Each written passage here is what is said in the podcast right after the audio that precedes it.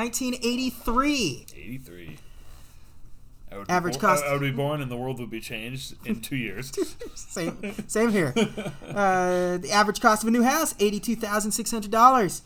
Average cost of a tank of gas. Well, apparently a dollar twenty-five. Seems weird for eighty-three, but okay. It, it was a different time. Yeah, It was an- the 80s. Annual income twenty-one thousand dollars. Monthly rent three hundred and thirty-five dollars. Hey, did you know a Dodge Ram pickup truck was fifty-seven hundred dollars? That's I did- thirty. I did not know that. That's uh, you know, they cost exponentially more than that these days. yeah, I, I don't know what that is, but they do. a two gallon, or um, two percent uh, milk, dollar thirty-five. That's actually not that different.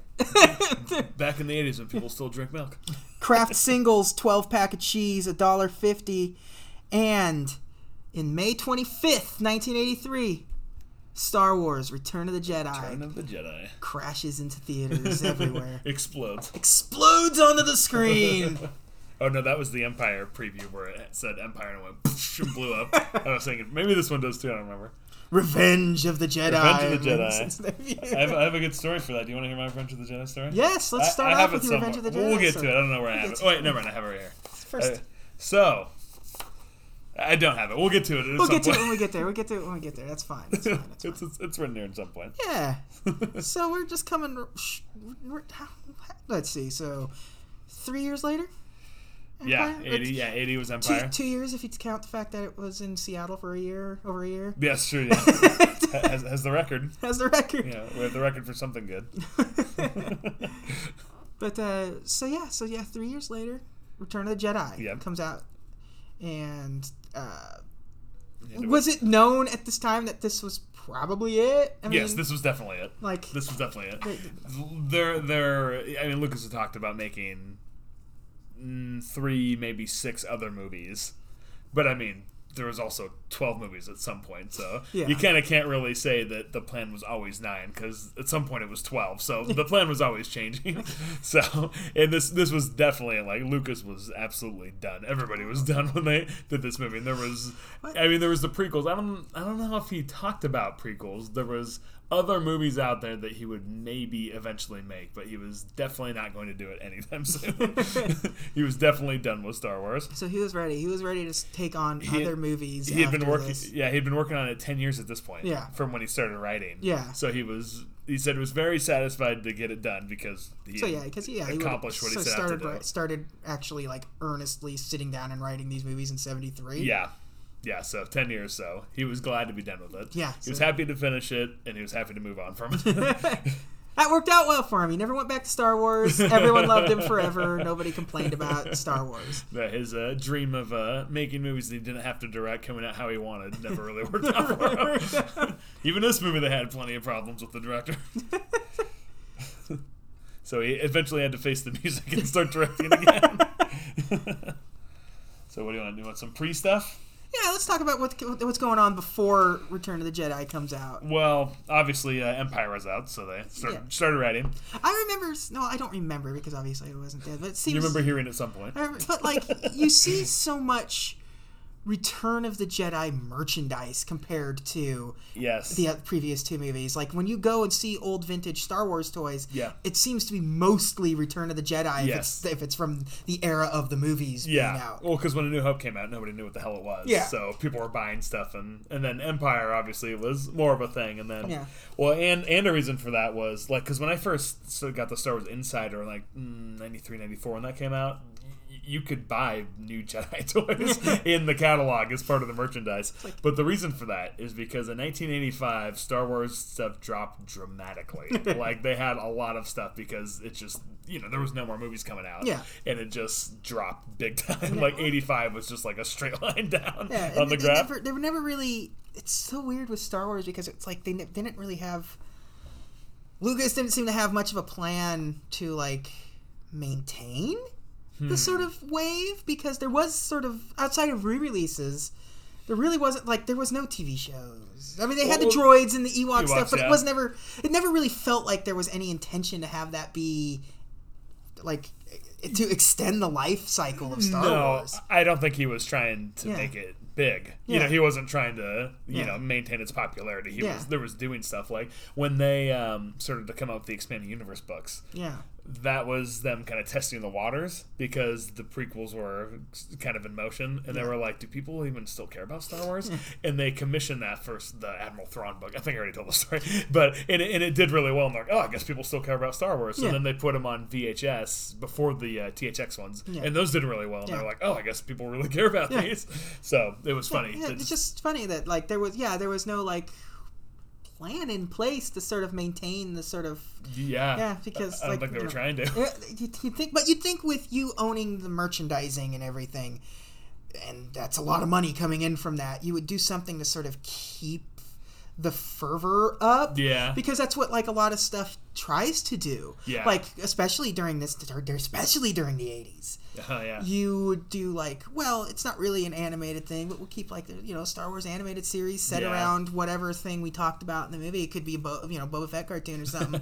you know, the droids idea was solid because Yeah. those were pu- big characters. Like the Ewoks one, uh, maybe Yeah. Not as solid of an idea, but Well, and it's Lucasfilm. It's not 20th Century Fox. Yeah. a greedy corporation Yeah. where they're going to try and milk the properties Yeah. they have that are that are working. He, I think, he saw that Star Wars was done, and yeah, I mean, you know, he, he was doing other things. Yeah. they weren't very big. But, well, I mean, there was, there was some big ones. Yeah, yeah, trying. yeah. He was just producing other things with Lucasfilm. yeah. And I mean, like, And they had what Indiana Lucas, Jones. yeah, and what Lucasfilm ended up sort of capitalizing on was, was like LucasArts. LucasArts. Yep. Where where you, like the video game stuff was really big. Yeah. Things like Monkey Island and stuff were actually really really successful. The Dig. The Dig. Um, Actually- yeah, the like Loom. Oh, uh, yeah. these old adventure games were for computers were huge, Yeah, well, he- and they've, they've maintained huge. Like Monkey, Oh, Monkey yeah. Island is still a relatively money drawing thing, and like you know, Lucas Arts doesn't exist anymore. Yeah. but you know, Well, uh, they were putting Lucas was putting a lot of money into developing digital technology. Like even with Empire, they were starting, and with Jedi, he put a lot of money into it, and that's what he was really working on. and on. like we're not too far removed from like Pixar. Yeah, and that which he stuff. created. which he created exactly. ILM, I guess, yeah. ILM created, which Yeah, is I mean, mean- I mean, and he owned ILM, and ILM was very popular. Yeah. so I mean, he was money was still coming in. Yeah. Whether it was a movie with his name on it, it was Yeah. he was behind the scenes, and his company was was working. yeah. So Yeah. So anyway, so uh, w- with um, Empire, obviously he didn't want to write it because he hates writing, but he realized after Leigh Brackett's script that wasn't anything like he wanted. He realized that he would have to write the first couple drafts yeah, because because her interpretation of his outline was not what he wanted. Yeah. So he, he figured he would write the the first couple drafts and then bring someone in to question what he said and punch it up a bit. Yeah. And that was that was uh, kind of what he did. Yeah. But it's funny because he got um, sued from the Directors Guild for for Empire for not putting his name for for putting his name first because it said Lucasfilm in the Directors Guild. The director's name has to go first, and he was the producer. But yeah, and that didn't even get settled until 2011. But he also got uh, in trouble. Well, yeah, sued with the with the Writers Guild know what the- also. do we know what the outcome to it was? Was He won, just- he won. Okay, He won, I was gonna say it He would make that one. sense that he would win. yeah, yeah. Because he is right. Like, I'm not Yeah. putting my name first. I'm putting the studio first. Yes, yes, it just yeah. so happens that I created the studio and I Yeah. put my name in it. Yeah. So when they and, and he also got in trouble with the Writers Guild, which was a much smaller fee, but he just resigned out of that one. But that made it way harder for them to get a director because they had to get people who weren't in the union. Yeah. Which there was uh, some Americans, but they were looking for mostly British directors. Yeah. Because they weren't in obviously the They American weren't. They union. wouldn't have been in an American union. Yeah, so it was just easier for them to do that. And and they were looking for a director that understood that George Lucas was in charge. They were actually like like how a TV producer is. So they were looking for TV directors because they would understand how how that worked. Yeah. And they and they needed someone who understood you know that Star Wars isn't just something easily thrown together, which a lot of people would just think it's just some stupid fantasy. There's a lot going on, and they had to find someone who actually understood that Star Wars was a serious thing This and everything. isn't just Battlestar Galactica or just moving down sets. Yeah, yeah, just like, doing stupid stuff for kids. Yeah, Yeah. because a lot of, you know, the the Stanley Kubricks and everything would think that Star Wars was really dumb. Yeah. so they had to find someone that actually understood that it was it was a real thing. Yes, and then uh, yeah, they had you know lists of directors that they would look at, and Lucas would spend the day with them and hang out with them and everything. The funniest one to come out of that one is David Lynch, because Yeah, I remember reading that sometime. yeah, yeah, because Eraserhead was out, and Lucas obviously loved it. Yeah. and uh, and he, not to love. yeah, I actually haven't seen Eraserhead. Oh, I love David Lynch so much. I've seen. I'm reading a book about him right now, and I still haven't seen I Eraserhead. haven't seen Eraserhead. No, Must I be haven't. episode one of our movie podcast be Eraserhead. I'm, I'm kind of afraid. um, so um, he hung out with Lynch, and Lynch wasn't interested from the beginning. But his agent was like, "This is George Lucas. You got to meet with the guy." and he had, I think he had just done Eraserhead, and uh, oh, maybe he did, no, he had done Elephant Man also. And Lucas knew that knew that this was completely out of left field. That he was like, "Well, maybe we can, you know." Maybe this guy will be great Yeah. and have some great ideas and stuff. And uh, they met with Lynch, and he actually gave Lynch the job. And Lynch accepted it at first, and a couple Yeah. days later said, "No, no, I don't want to do that." Yeah. because you know Lynch wanted to do his own Lynch, things. yeah, Lynch doesn't want to be told what to do. That's why No, the- remember the Twin Peaks revival had that issues. Oh, where yes, they were yes. like, "Listen, you need to do something different." Well, okay, how about I just don't? And Yeah. then they, Yeah, well, well, he, he did Dune after this, and he hates Dune because he didn't get final cut on it like he Uh, has on yeah. every other one of his movies. And he said that he had sold out at that point. And And- and- not. you you'll hear people say something like, "Oh man, what would have Lynch's like Oh, Star yeah. Would event? It would have been still the same the thing. same. It would have been the same.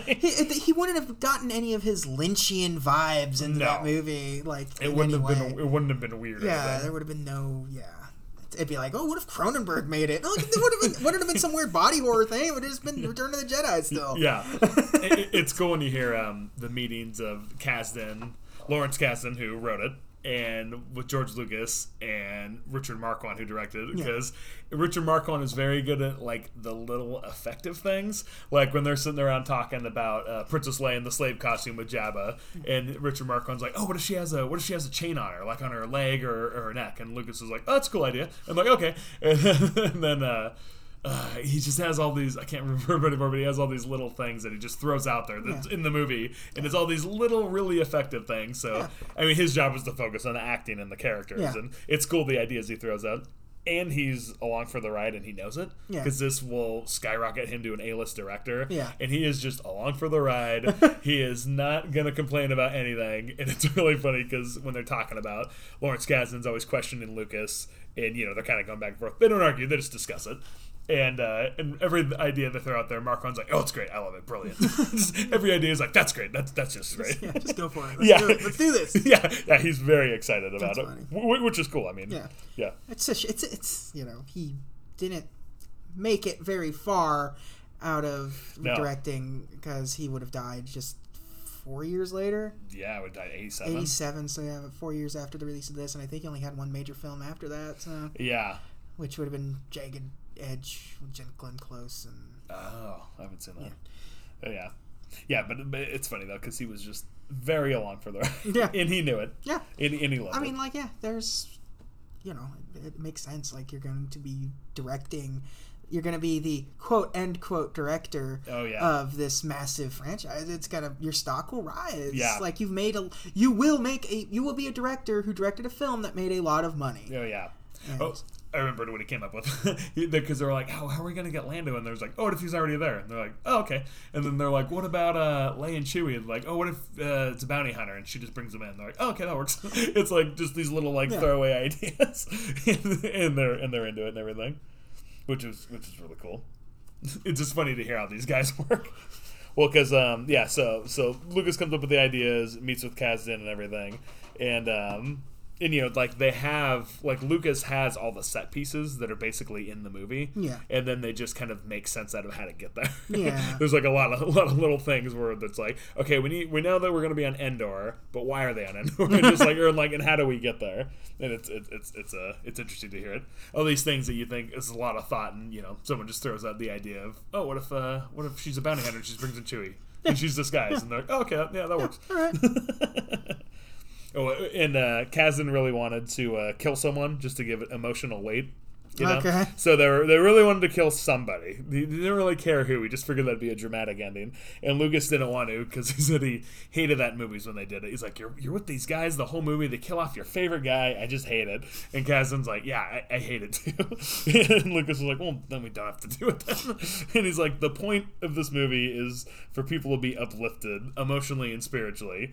And to feel good about life. That's the greatest thing we could possibly do. Yeah. Which is really funny. I remember um, reading uh, something that Brian Wilson said, and you know, when he's doing music for the Beach Boys, he wants you to feel happy, and that definitely comes across. And when you think about it, it's a lot harder to make people feel happy than it is to make them feel mad and everything and, and depressed, because that's really easy to do.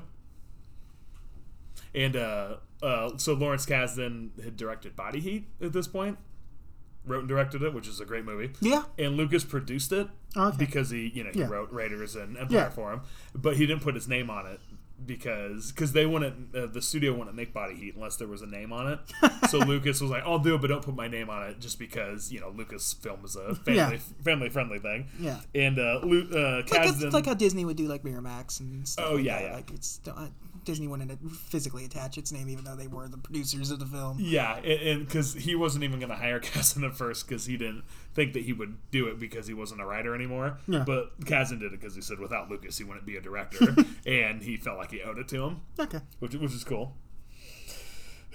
so you want to get, go ahead and get get into the movie? Yeah, let's get into the movie. All right. I'm just sitting here looking at the movies that uh, Lucas produced. Oh, yeah. I'm just Yeah.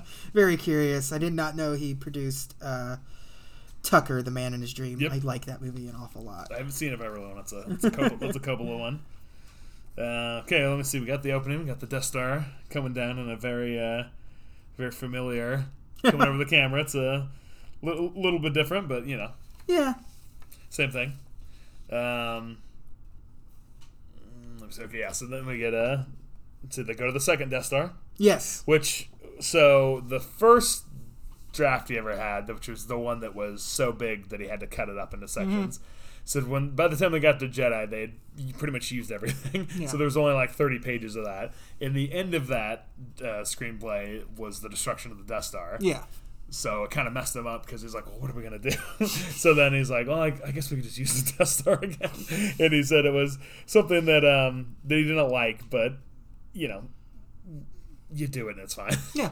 which, which totally makes sense that they would do it. I mean, I mean, the Death Star is a great idea. Yeah. It makes sense that they wouldn't give up on it, and Yeah. obviously it's in episode two, so they put a Yeah. lot of stock into the Death Star. Yeah.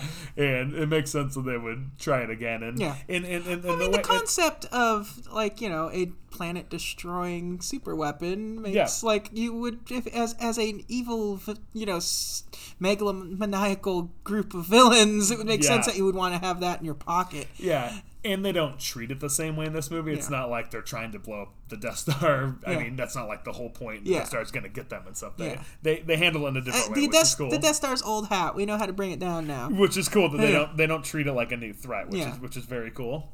Yeah, is it supposed to be bigger? Yes. Okay. Bigger, much bigger Death Star. Okay, because I because I You can't really tell it's out in Yeah, space. it- it's out space, and you, like when they're flying through it and stuff, it's like it feels like it's bigger, Yeah, but I can't yeah. really tell if it's just because you know Yeah. so many years have passed. Yeah, yeah, yeah, yeah. No, no. It's, it's very cool. The uh, the half built Death Star. It's a very good looking. It's very cool, cool yeah. design. There's they, they, there's a really good old Lego set that Uh, did that, and it looks very cool. Just little dangling bits and stuff. Mm. It's very cool. it was just going to be a matte painting at first, and then in post production, Lucas was like, "How much would that uh, cost to build as a model?" And then the Richard Edlund was like, "As much as your Ferrari," and he's like, "That's it? Okay, let's do it." then everybody's like, "How much does Ferrari cost?" A 1980s Ferrari. Oh my god. and uh, oh, that uh, that Imperial shuttle's very cool with the the three wings. The three, I, I've always loved that shit. I love how they go They, up. fold up and fold down. Like when it's flying, they're down, and when they land, they go Yeah. up like landing gear. I have the toy of that, and it's huge. yeah, I have a Lego of that, and it's very cool. Yeah. Like having it function that Yeah. way and everything. There's, it's a good ship design. It feels like a shuttle. It, Oh, the yeah. design of it because it is a shuttle. Yeah. I mean that's what its pur- its purpose is to be a bus. Yeah. basically. Yeah. and it looks like it.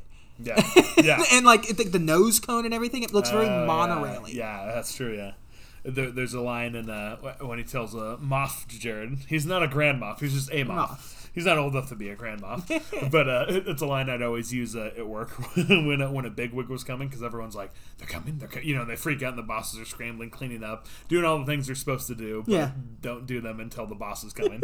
and uh, and I always use it with my boss because he loves Star Wars, which is the Emperor's coming here. I always always use that line.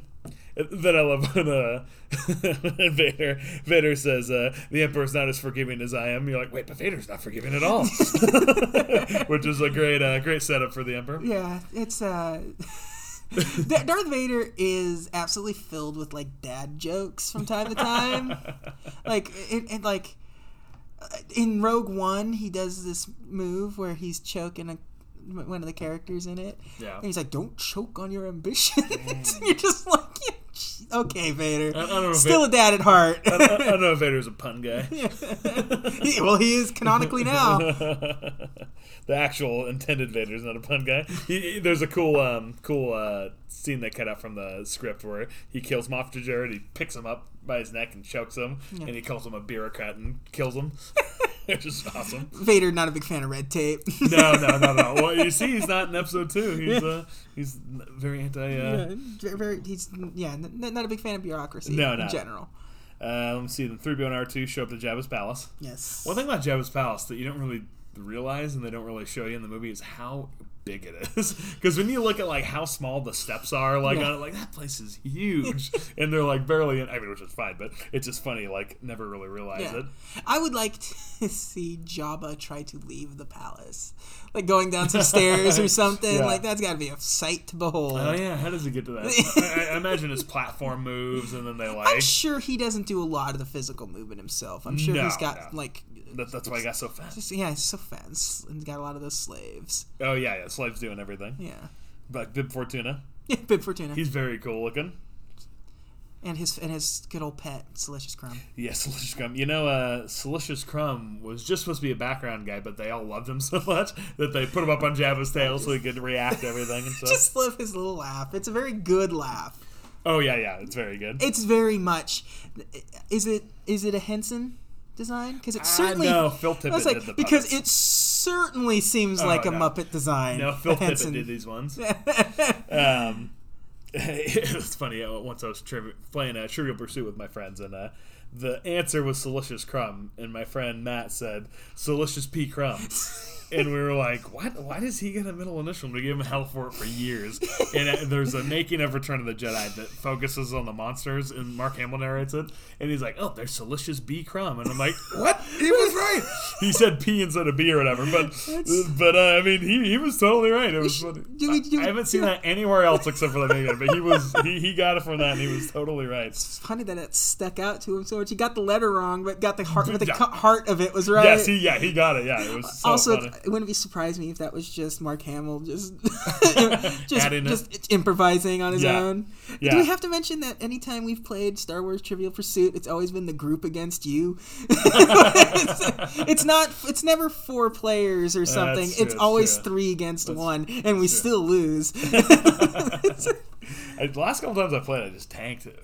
It's always like, how many times does Luke turn his lightsaber off in the Cloud City fight? And you're like, three, nah, four, and you're like, gah. that's uh, that's why I hate those. Yeah, I, it's one thing to know trivia. It's another thing altogether to know like, you know, how many thrusters are on the back of the yeah, stuff you don't. know. yeah of the tantive or something. Yeah, You know, yeah. just It- like I don't it- know. it's fun. One, two, three.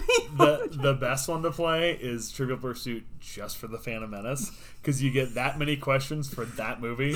So there's a lot of behind the scenes, like the costume designer's assistant That's name. right. They put out. That's right. Phantom Menace just had everything. They had everything, yeah. Because when you play all six movies, obviously the questions are Yeah. much less specific. But Yeah. when you play that episode one one, man, it, it is hard. Whenever it's just hyper local, because you always see like, and trivia games are uh, doing their thing. no, yeah. like you see like here's the friend the friends one and i'm like i don't know enough about friends Yeah. to be able to I, I, I had my mom got uh, me and my brother a Simpsons one Yeah. m- many years ago, and it was like an episode three hundred four. What does it say on the chalkboard? And you're like, what? You're like, I don't know what episode three hundred four is. Like that one was way too specific. Uh, so they said Jabba's palace was the hardest room to shoot in because it would get up to 100 degrees in there. Because it was so small and the lights and everyone was in the prosthetic mask so they were just dying in there. Good pictures of them with air uh, hair dryers down their down their masks trying to cool those guys off. And of course Jabba the Hutt. Yeah. He's very very good very realistic. Like you look at a lot of these puppets now and just their mouth flapping Yeah. up and down. Doesn't really cut it. I mean obviously it's the best yeah of the time. Job is He's so gross. Just green So crap falling out of his nose all just, the time. Just, con- just all sorts of fluids. yeah, he's in the rolls of just Yeah, fat. just disgusting. Whenever they do a close up of his face, especially when Leia's choking him out later. Oh yeah, that's a great, Oh, great acting from jeez. Devin. Yeah. I think there was so there was a guy doing his left arm, guy doing his right arm. Uh, there was a midget in his tail controlling that. Um, there was a guy re- just doing his eyes with a remote control, Yeah. and I, and there was someone smoking a cigarette below, blowing smoke up his pipe. and then I think there, I think that was it. It was quite a feat of engineering. There's that many people to work in tandem like that. Uh, let me see. Then we get the Luke's message, which I love that R two doesn't tell three PO Yeah. because he wouldn't go along with it. He just R 2s never never Yeah. keeping three PO involved at No. all. I offer you these two droids. Wait, what? and, and then they get thrown into work. R2D2 is a uh, tray. Yeah, yeah, which is great. I, I love uh, EV-9D9, the robot they talk to. Yeah. Because he's got one eye on the right, and then he's got two on the left, which is cool. Like Yeah. it's always those little things in Star Wars, which Yeah. just make it look believable. What was, what was C- C3PO's gig in Return of the Jedi? It doesn't really make it he's, clear. just, he's just translator. Just translator and that's it. yeah, because like, the last one Jabba killed him, Yeah, that's- that's- disintegrated him or something. Well, it, like I love those little imperfections. Like if you see on Bib Fortuna's little like I don't know whatever those things are on his head, the Yeah. tails that are on. Yeah, it's tendrils. like one of them has like a little sore spot. And then like Jabba the Hutt's tail has like a cut on it, like down. By, it's just like cool. Just those like little things really make the the fantasy world come to life. Yeah. Or like one I love, like uh, towards the end with the AT-AT when it comes up when Luke surrenders. When he goes up to that that uh, pole on the landing pad, there's three bridges, and it goes up to one. Like it's cool. It's like Yeah. normally in the kind of sci-fi things, it's like everything's made specifically to happen for that one thing. But just those things in Star Wars are just great because it really adds just the the texture of it to make it look real. yeah. Then we get the new dance number. Much, much improved from the other one. Actually, it was funny because um, the, so John Williams tried it, and which the song that you heard, and they weren't really that into it. And they talked to some contemporary groups. One of them was Toto, and they were trying to get something that was bizarre and unique, but didn't sound like the top forty. And they just like couldn't really do it. And at the time, Lucas was not happy with that song. So it totally makes sense that he went back and changed it later. Because with the song at the end of the movie with the Ewok, he- wasn't happy with that either. and it makes sense that it's always funny that special edition changes. When you read stuff at the time, he's never happy with it, and so it totally makes sense. It's not him going, "Oh, we have technology, let's uh, insert it into this movie." it's always stuff that he had a problem with. It's always trying to get it back to his original vision. The Max Rebo band. Yeah, the Max Rebo band, and uh, the the guy singing, the little brown furry guy, is a Yuzzum who was gonna be on Endor originally, but they couldn't. I don't know. It was just too much money and stuff because they had the long leg. It was gonna be way taller. Yeah. But they said them with the Ewoks who were tiny just wouldn't frame right. Those just, definitely look like Henson like this because it very much looks like the kind of oh like god, those things are so scary in labyrinth. yeah That weird. Weird dancing thing with the blue. Yeah, that was terrifying. Yeah. Even when I watched it two years ago for the first time. uh, let's see. Then Leia arrives. This is the bounty hunter yeah. with Chewie. What's her bounty hunter name? Boushh, Boushh. Yes. who's very cool. It's so funny. Look, she's so tiny. I mean, Chewie's tall, but Carrie Yeah. Fisher's like five, Yeah. two or something. Yeah. Um, I don't know if Chewie always does, but I noticed that he has a mustache. Like over his lip, the hair is darker. Yeah. So it looks like he has a mustache over his lip, which I which I thought was very cool. Just the, the, the um, Stuart Freeborn just loving putting his mustaches on his guys.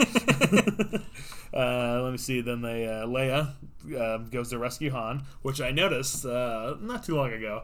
To the left of Han is a mounted tauntaun head, like a deer, but it's in the shadow, so it is hard to see. That's fine. You do have to Makes be a, sense. you do have to be a Star Wars nerd like me. Yeah. I did realize watching uh, this time that you know you've seen Star Wars so much when you don't have to read the subtitles.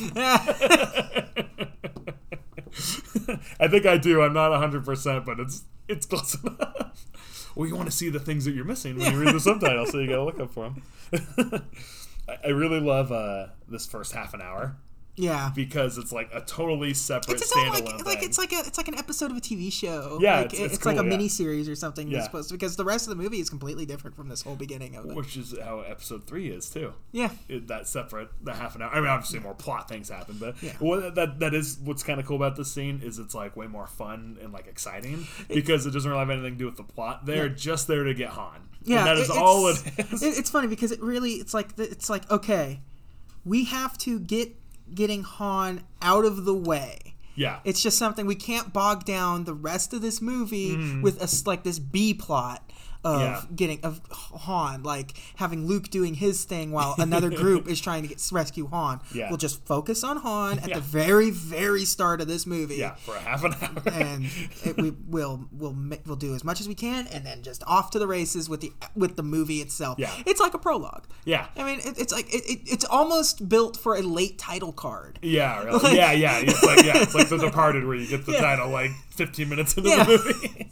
well, I mean, I think it was. I mean, obviously it's a good scene and everything, but I I think it was them kind of trying to beef up the movie since the original idea was really short. Yeah. So they kind of had to put some stuff in there. It's, I don't- I don't- I like mean- when it's like when you get an episode of The Simpsons and it's gets the full intro, the full oh, intro Oh, from yeah, the song. It's like okay, this is gonna be a pretty short episode, Yeah. so we're gonna have to give you the full Yeah. couch gag. It's gonna be it's gonna be the big long couch gag where they're doing the can can and Yeah. everything. It's the full thing, chalkboard gag, Yeah. all of it. We need It 30 seconds We here. need, yeah, we need as much. We need the pad time as much as we Yeah, can. I mean, I don't think that's necessarily, but I think that's why they um, indulge so much into the whole Jabba the Hutt thing. I mean, it's great. It's a, it's like the coolest I half an it's hour. one of those things where you could tell that that is what Lucas's wheelhouse is. Yes. Like, th- th- like given his druthers, he would probably make more movies that are just this first thirty minutes Yeah. of Return of the Jedi. He just clearly likes the whole creature workshop idea. Yeah. and like he would just be like.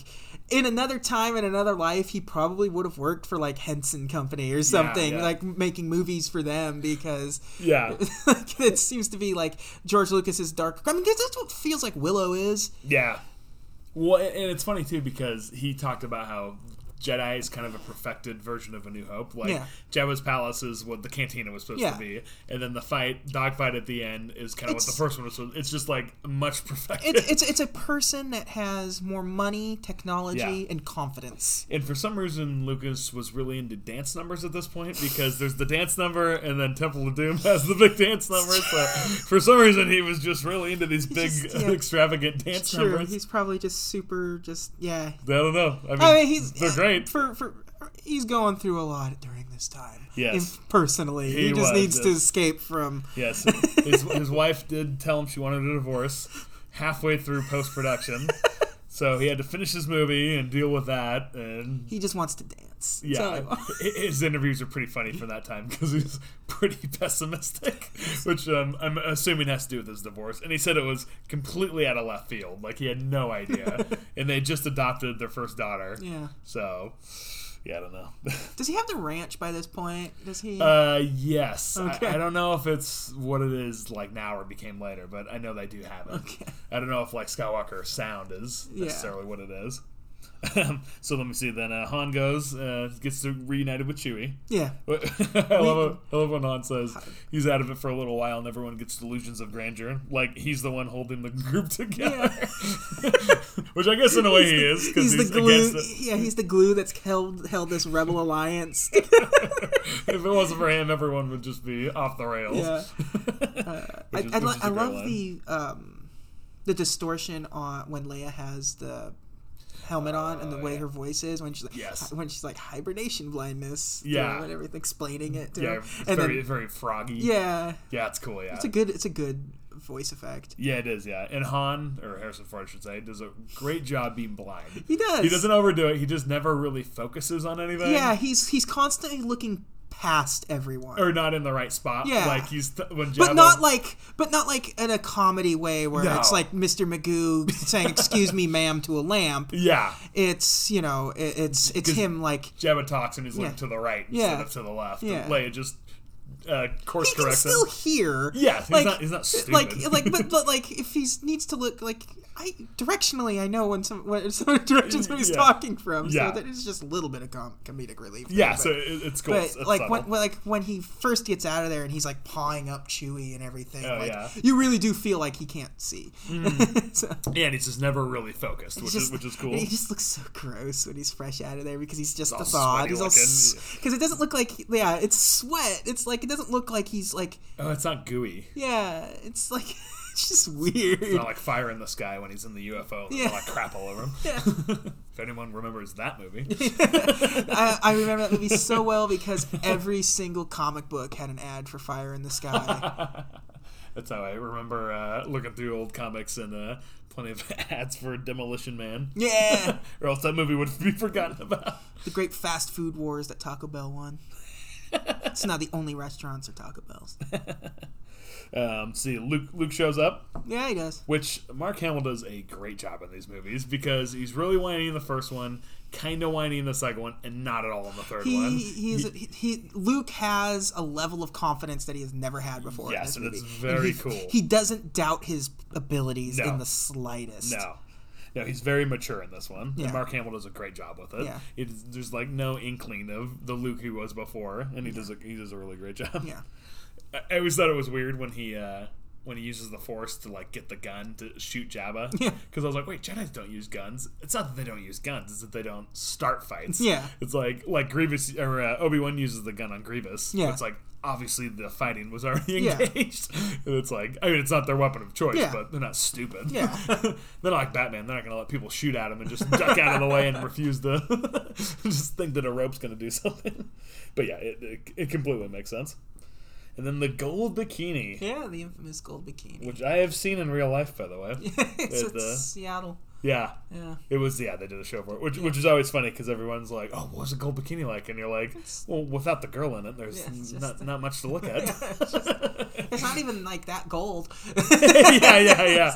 Well, it's always funny because like growing up and everyone always talked about the gold bikini, and I was like, oh yeah, like because as, a- as a kid I didn't care about that. And Carrie Fisher is not you know really hot. I mean, she's good looking, but she doesn't have like this like curvy body or anything. And she's so skinny in this movie. Like- the coke is really taking its toll on Carrie. yeah, yeah. The, the Uh, coke really has. Yeah, this for, for Jedi here. Oh, she sounds like a pain in this movie too. she, it doesn't sound like she's ever necessarily mean to anybody. Sounds like she's just really self-destructive. Like Yeah. she's always just like hungover and just tired and just can't really do everything. And She's grown up on the sets of these movies, yeah, and she's you know sh you know family is you know she's Mm-hmm. you know it's Hollywood royalty kind of situation where you know she's.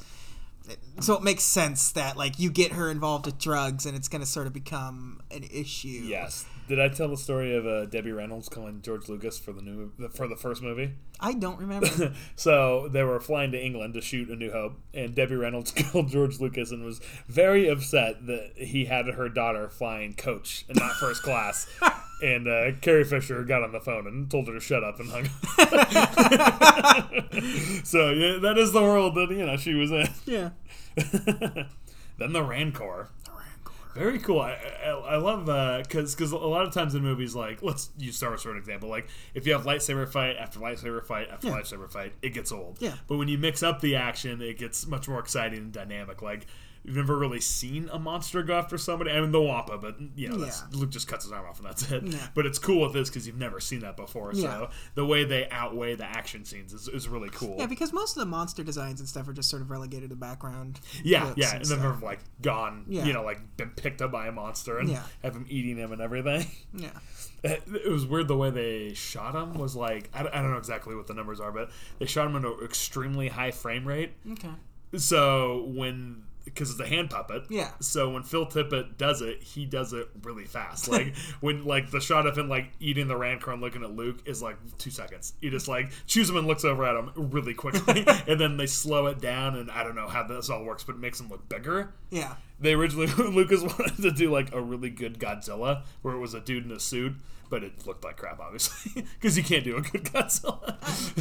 I mean, like, yeah, in order to do. In order to, a good Godzilla has to be in a Godzilla movie. Like, like Yeah. in a world where there's better designs and stuff, you Yeah. just can't go for a man in a suit No, situation unless it's something like it's gonna look like it. Yeah, it's gonna look like it. Like it works for Godzilla because that's the universe that it's in. Yeah. Everything, anything that's bigger than a human is that. So yeah, yeah, yeah, exactly. Um, so again, Trivial Pursuit again.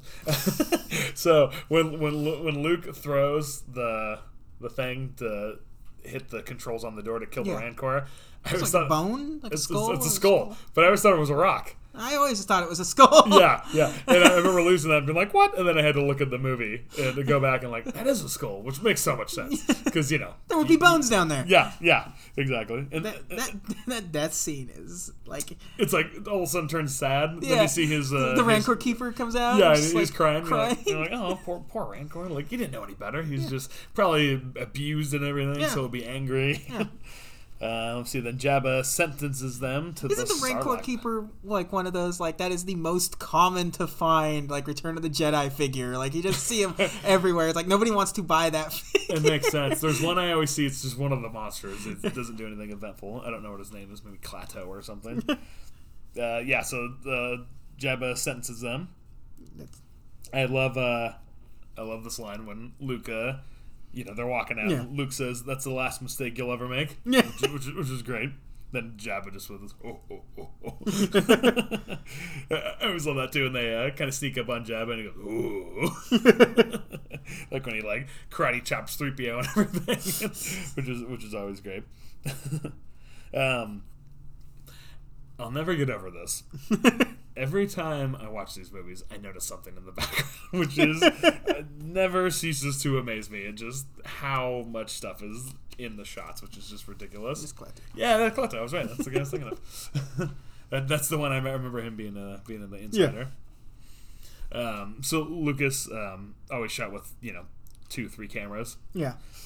Because he's an editor, so he wanted more stuff to work with, especially when he wasn't directing it. So Yeah. he would always have the, the multiple cameras there. And he said the cinematographer always complains about it, just the, the different lights, but it always comes out just fine.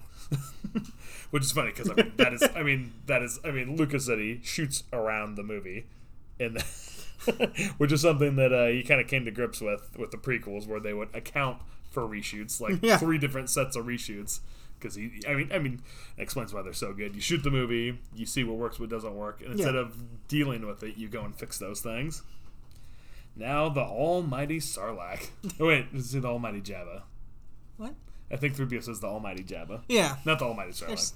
There's, there is a phrase for this. The Sarlacc's pretty pretty mighty though. Yeah. The pit of like Carkoon or something. Yeah. which which is cool. like like it has like this like some sort of lore behind it for like an ancient race or something. Yeah, well, it, it is a kind of a good play on like quicksand or something. Yeah. It's a very Star Wars thing. Yeah, but but it does definitely sound like the like the way they the way they treat it does make does hmm. definitely make it sound like one of those things like you know like some ancient like tribe or something believed in some sort of god in the desert. and That's they- true, yeah. And that was probably like, but it's it was probably you know the Sarlacc, which is you know uh, unclear what it really is. Yeah. It's, I- a, it's a beak and some tentacles in the sand. Wh- which is cool because in the original it was just the hole that you had Yeah. to fall into, but it's cool with the arms and like like it would get Yeah. you if you were close enough, Yeah. which makes it much scarier. Which because there's like the original paintings, they wanted it to have arms, Yeah. and I mean there, there are I arms, can't, but I they can't don't do even much. remember what the pre special edition was. just was the it like a hole. hole with some teeth in it or something? Yeah, and there was little tentacles, but they didn't do much. Yeah, Yeah. the solid teeth. Yeah, but I mean that was the original idea was to make Yeah. it much more alive. So it's good that they actually got to do that because Yeah. it does make it much more threatening. Yeah. because it's much you know like it gets Lando's leg and stuff and makes a great reaction sound to that. Sandworm, you know. Yeah, sandworm that's uh, stationary. Yeah. now I always wondered if this was their plan to like get here, or because Luke tries to kill Jabba. Yeah. Straight from the beginning. Yeah. And it was cool reading about them discussing the uh, the Does, story. does, does, and- do you think Luke honestly believes that the uh, Jedi mind trick will work on Jabba? Because he tries. Does he try it? Oh yeah, he does try. Yeah, he Yeah, he does does, try. yeah. Yeah, yeah. Uh, I don't know. I guess so. like, because like, because if it did, then it would just been like, okay, well, that worked fine. See you guys. Uh, oh, I never. Well, it, it was cool. It was cool reading the meeting with Kasdan and Lucas because they're talking about how Luke's plan has many outcomes. Yeah. Like the Sarlacc Pet's like Plan B, but obviously if he just came in there, killed Jabba, and walked out, that would have been great. Yeah. But there's there's many aspects to the plan, which is cool because I always wondered Like, that. I mean, I, I, I imagine not necessarily the Sarlacc, but I'm sure he expected Jabba to try to. I mean, you would have to know that Jabba tried to like, you know, it's not because he's a gangster. I'm pretty sure it's something Jabba does. yeah, uh, yeah, because he's a gangster. There's not much difference to this compared to you know cement shoes. Yeah, yeah. You know, dropping someone into. I think know, this is Plan D. Yeah, I think this is the like. Well, this is our last shot. So Yeah, this- yeah. I mean, obviously they're accounted for because R2's got the lightsaber ready to catapult Yeah. to Luke. Lando, we really need you to really step up your game. Yeah, yeah. You, you have to be. You have to work up the chain of the goons there, and you have to be on the skiff that's going to push the guys over. Because we got to get you into position there. I love that scene of R2 just launching the lightsaber at him. It's Oh, such a it's- cool, it's like, so cool. it's this very stupid action movie thing that's Oh, going yeah. on, but it works so well for this. Oh, yeah, it does. And it's funny because R2 doesn't technically have to launch it at Luke. He just has to get it in Luke's field of vision so he can force it over to. Oh, himself. that's true. That that does that does, does make it more believable. Yeah. Well, it's funny. One thing I never thought about, obviously, not remembering seeing the movies for the first time, was they were worried about people wondering where Luke got a lightsaber from. Because he lost his, Yeah. and then all of a sudden he has one, and, and Lucas was like, "Well, he's like, people are going to wonder where it came from, but it's not going to make them leave the theater." Yeah. Because they have the scene that showed up on the Blu-ray set. they shot that And it in looks- post production yeah. because they wanted to explain it, Yeah. but then it just didn't It, work for the movie. and it doesn't even explain it. It just It just shows them putting the final put touches the final on touches on it. It's like Yeah. uh, we as like anyone can assume that he just built a new one. Yeah. because it's because it's never explained that you just can't do that. Yeah, that's true. Like yeah. there's no like lore Yeah. uh, outside of you know going forward like Yeah. after all this with all the books and everything. Like, Yeah. there's no lore to the lightsaber other than that it's the weapon of a Jedi. Yeah. it doesn't necessarily mean that you just can't make one. Yeah, exactly. Yeah. Well, and it's cool they're talking about because like the thing explain that you would be most interested in is the thing that they don't show you like where does luke get the power source for the lightsaber Yeah. and stuff yeah, it's, you know show you that that's the more interesting part of that Yeah. it just shows him building it it's like well then it's nothing we, Yeah. we assumed he built it like well, it's cool because they're like, "Well, how are we going to explain it?" And Marquand's like, "Oh, we can just say it in a line later," Yeah. Which is Vader says, "I, I see you built the new lightsaber." and Kasdan had the idea of making it a different color. I think so. You knew it was a different lightsaber, which is which is a great idea. yeah because it's you're never gonna you rarely see it up close uh, uh, except when later on when vader has it That's like, true. "No, Yeah, but-" you, you do see more than the other ones, Yeah. but that's later. Yeah, and um, and in the preview for it, it was blue, so Yeah. people didn't know it was you know the green was like a surprise. Yeah. which is cool. I couldn't have like by the by the time like like it's just so funny when you think of certain things being like oh, it was a big surprise and like okay Yeah, yeah, yeah. but at the same it's- time it's- like like yeah I mean I have no frame of reference for it so. No, no. It's funny. I was reading a magazine that came out uh, after A New Hope and before Empire, and they're like wondering what's going to happen in Empire. They're like, "Who's going to get with Leia?" And they're like, "Who cares?" Like we all know. It, it's like funny the things that they worried about. Um, so, so with the Sarlacc, the uh, stuntmen kept breaking their legs or spraining them because they were just jumping into that thing. Just funny. And they shot that in Yuma, Arizona. Huh. Yeah, this is the first Star Wars where they did anything at, at, uh, in America. Yeah, they did this, and then obviously Redwood Forest for Endor. Yeah. One of my favorite things, which is I've talked about this before, where you don't hear what the people who don't speak English say, but you can figure it out by what the reaction is. Like when R2's walking around with the drinks, he crashed into 3PO, and 3PO goes, What are you doing? And then he whistles, and then he goes, Well, I can see you're serving drinks. So he's like, very literal, just, What are you doing? I'm serving drinks. I love that stuff. And obviously, Star Wars does that a lot. Yeah. It's just so funny. This R2's just so literal with Yeah. his thing. it's like what they put a tray on me I'm going around what do you expect It's like I have to be in incognito because I got to shoot the lightsaber out of here. I never really realized how funny it was. No, I don't know if it was, this was supposed to be funny. So obviously, Boba Fett was really cool in Empire. People love Boba Fett.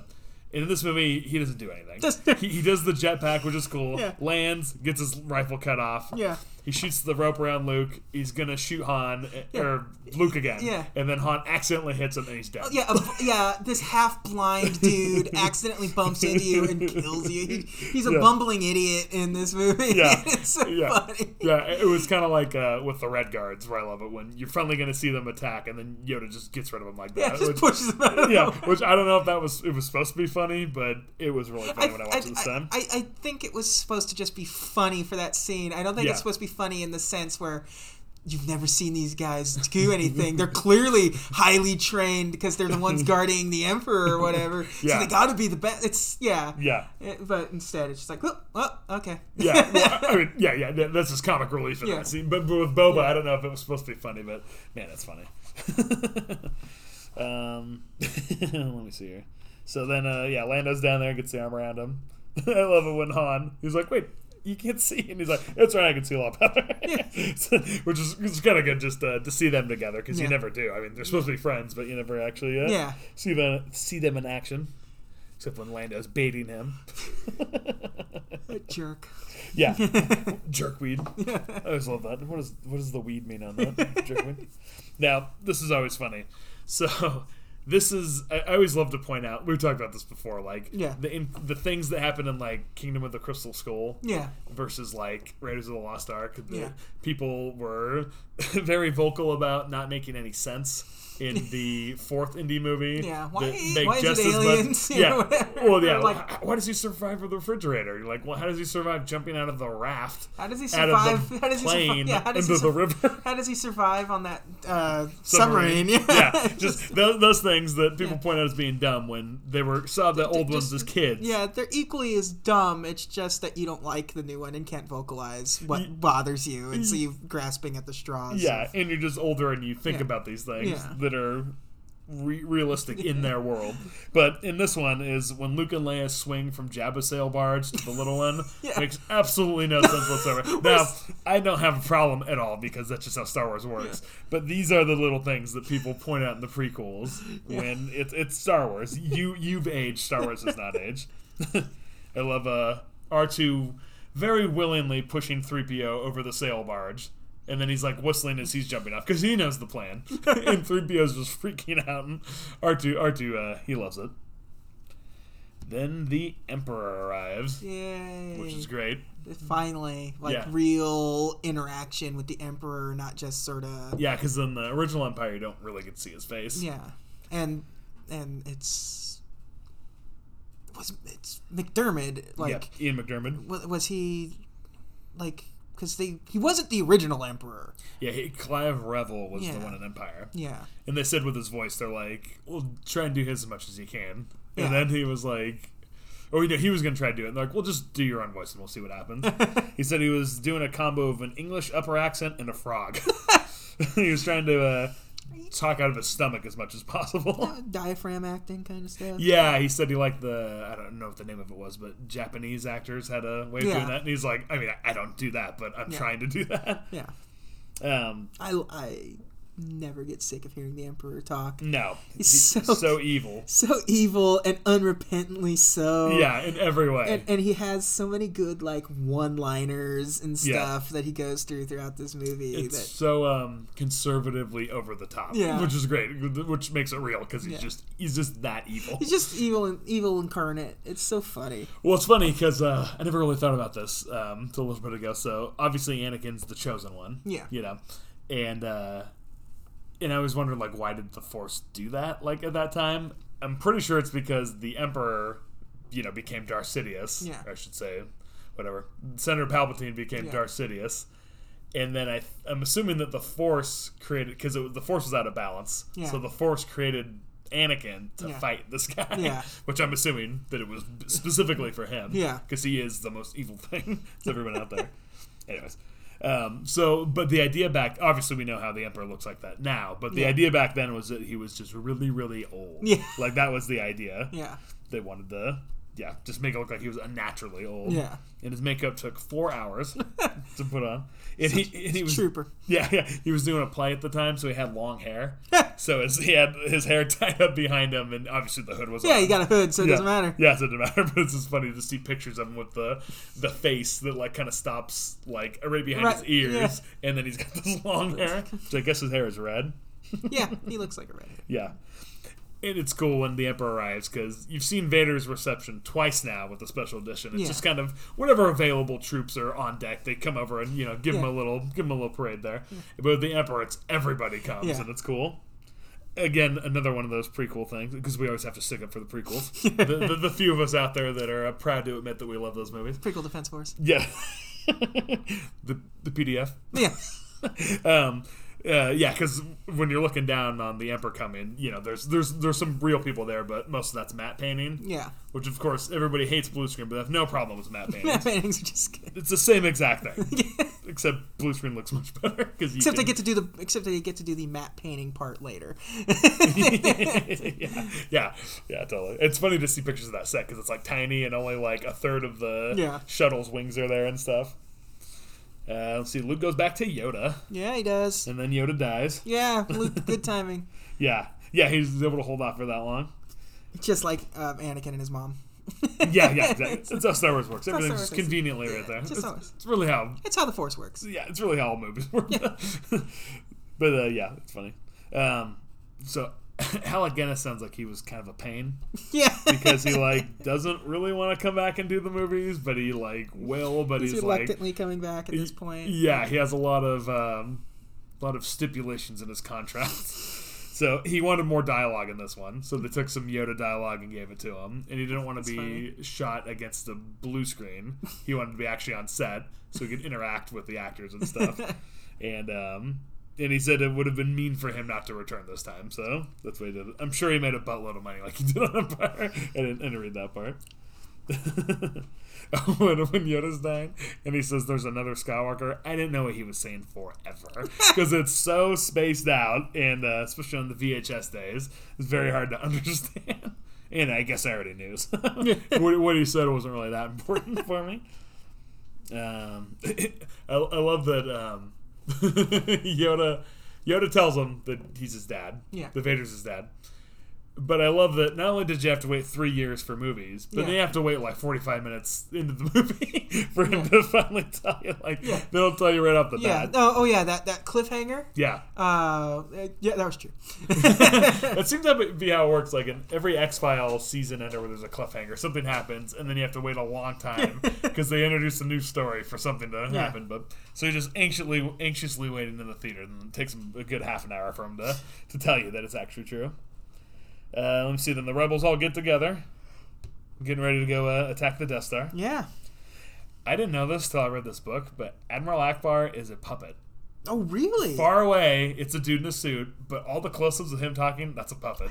Idea. I know, either did I. Same, Good ass puppet. I know. Same with uh, Nien Nunb, uh, Lando's co-pilot. Yeah. He's uh he's uh yeah sitting up there in the in the uh, co-pilot, and that's a puppet also. That one makes more sense. it, it does, but I never thought of that. Yeah. yeah, and I had no idea with Ackbar. Yeah. it completely. It's funny blew- that they would have a full suit and a puppet for. I think just for the articulation of Yeah. the talking, because instead of the yeah, their lips just flapping. up So when down. he's swinging around in the chair and everything, That's a there's like that's a dude. yeah, And like and the close-ups is a puppet.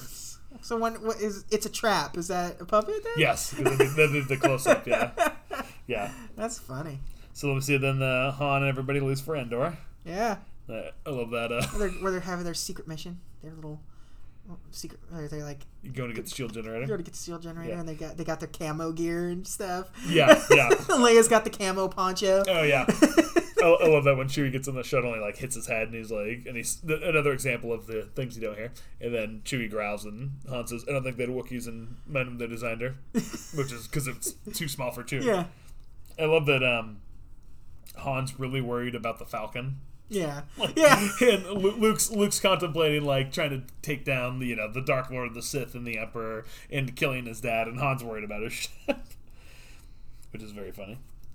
Uh, so Endor shot in the redwood forest in California, Yeah. and the reason they did that was Lucas said that was all they had left. you know, they had used sand, they had used snow. Like this was pretty much because it's like I I wonder- mean, you have to shoot it somewhere. I wonder. I wonder how tricky that would have been. Like, it feels like there would be like some, like, okay, be careful out here in the redwood forest. Uh, Yes, they had to tell. I think said. They had to tell Peter Mayhew since they're in uh, Wookiee or I mean Bigfoot country for him not Yeah. to wander because he could get shot. shot in the So they, they did have to be very careful on that. would have been that would have been a heck of a story to tell. Like, so what happened? Well, there was a uh, creature uh, or a story from a creature of the Black Lagoon, where the, the guy who was the creature, uh, I forgot where they filmed that, and, uh, and the the guy had to go to the bathroom.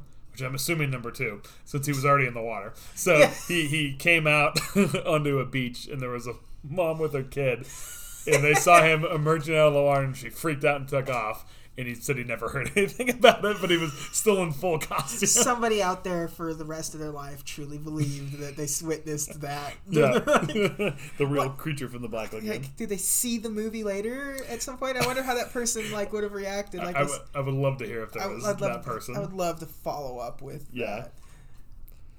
So we got a speeder bike chase, yeah. kind of the uh, the highlight action set piece of this one. the, the pod racing of That's true. 1983. Yeah.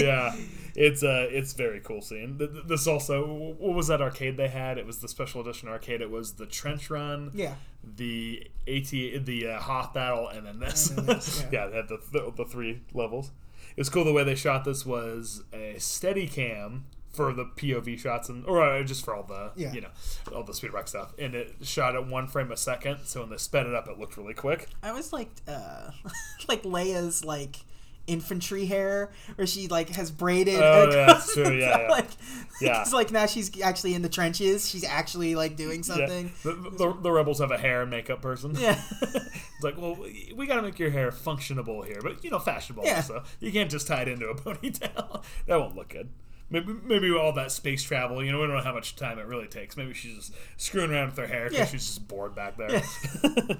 um, I love it. And then it gets blown out by the end. Like, yeah, just got all frizzy. yeah, frizzy in her, in her face. She's like, um, I, I love it uh, when Luke hits the brakes on the speeder bike. It's like Which make, yeah. which makes so much sense because in every car chase in a movie, the bad guy's right behind him, right on the side of him, and like just hit the brakes, they'll fly behind Yeah. you, you can turn around. Yeah. And of course, Star Wars did it. Yeah.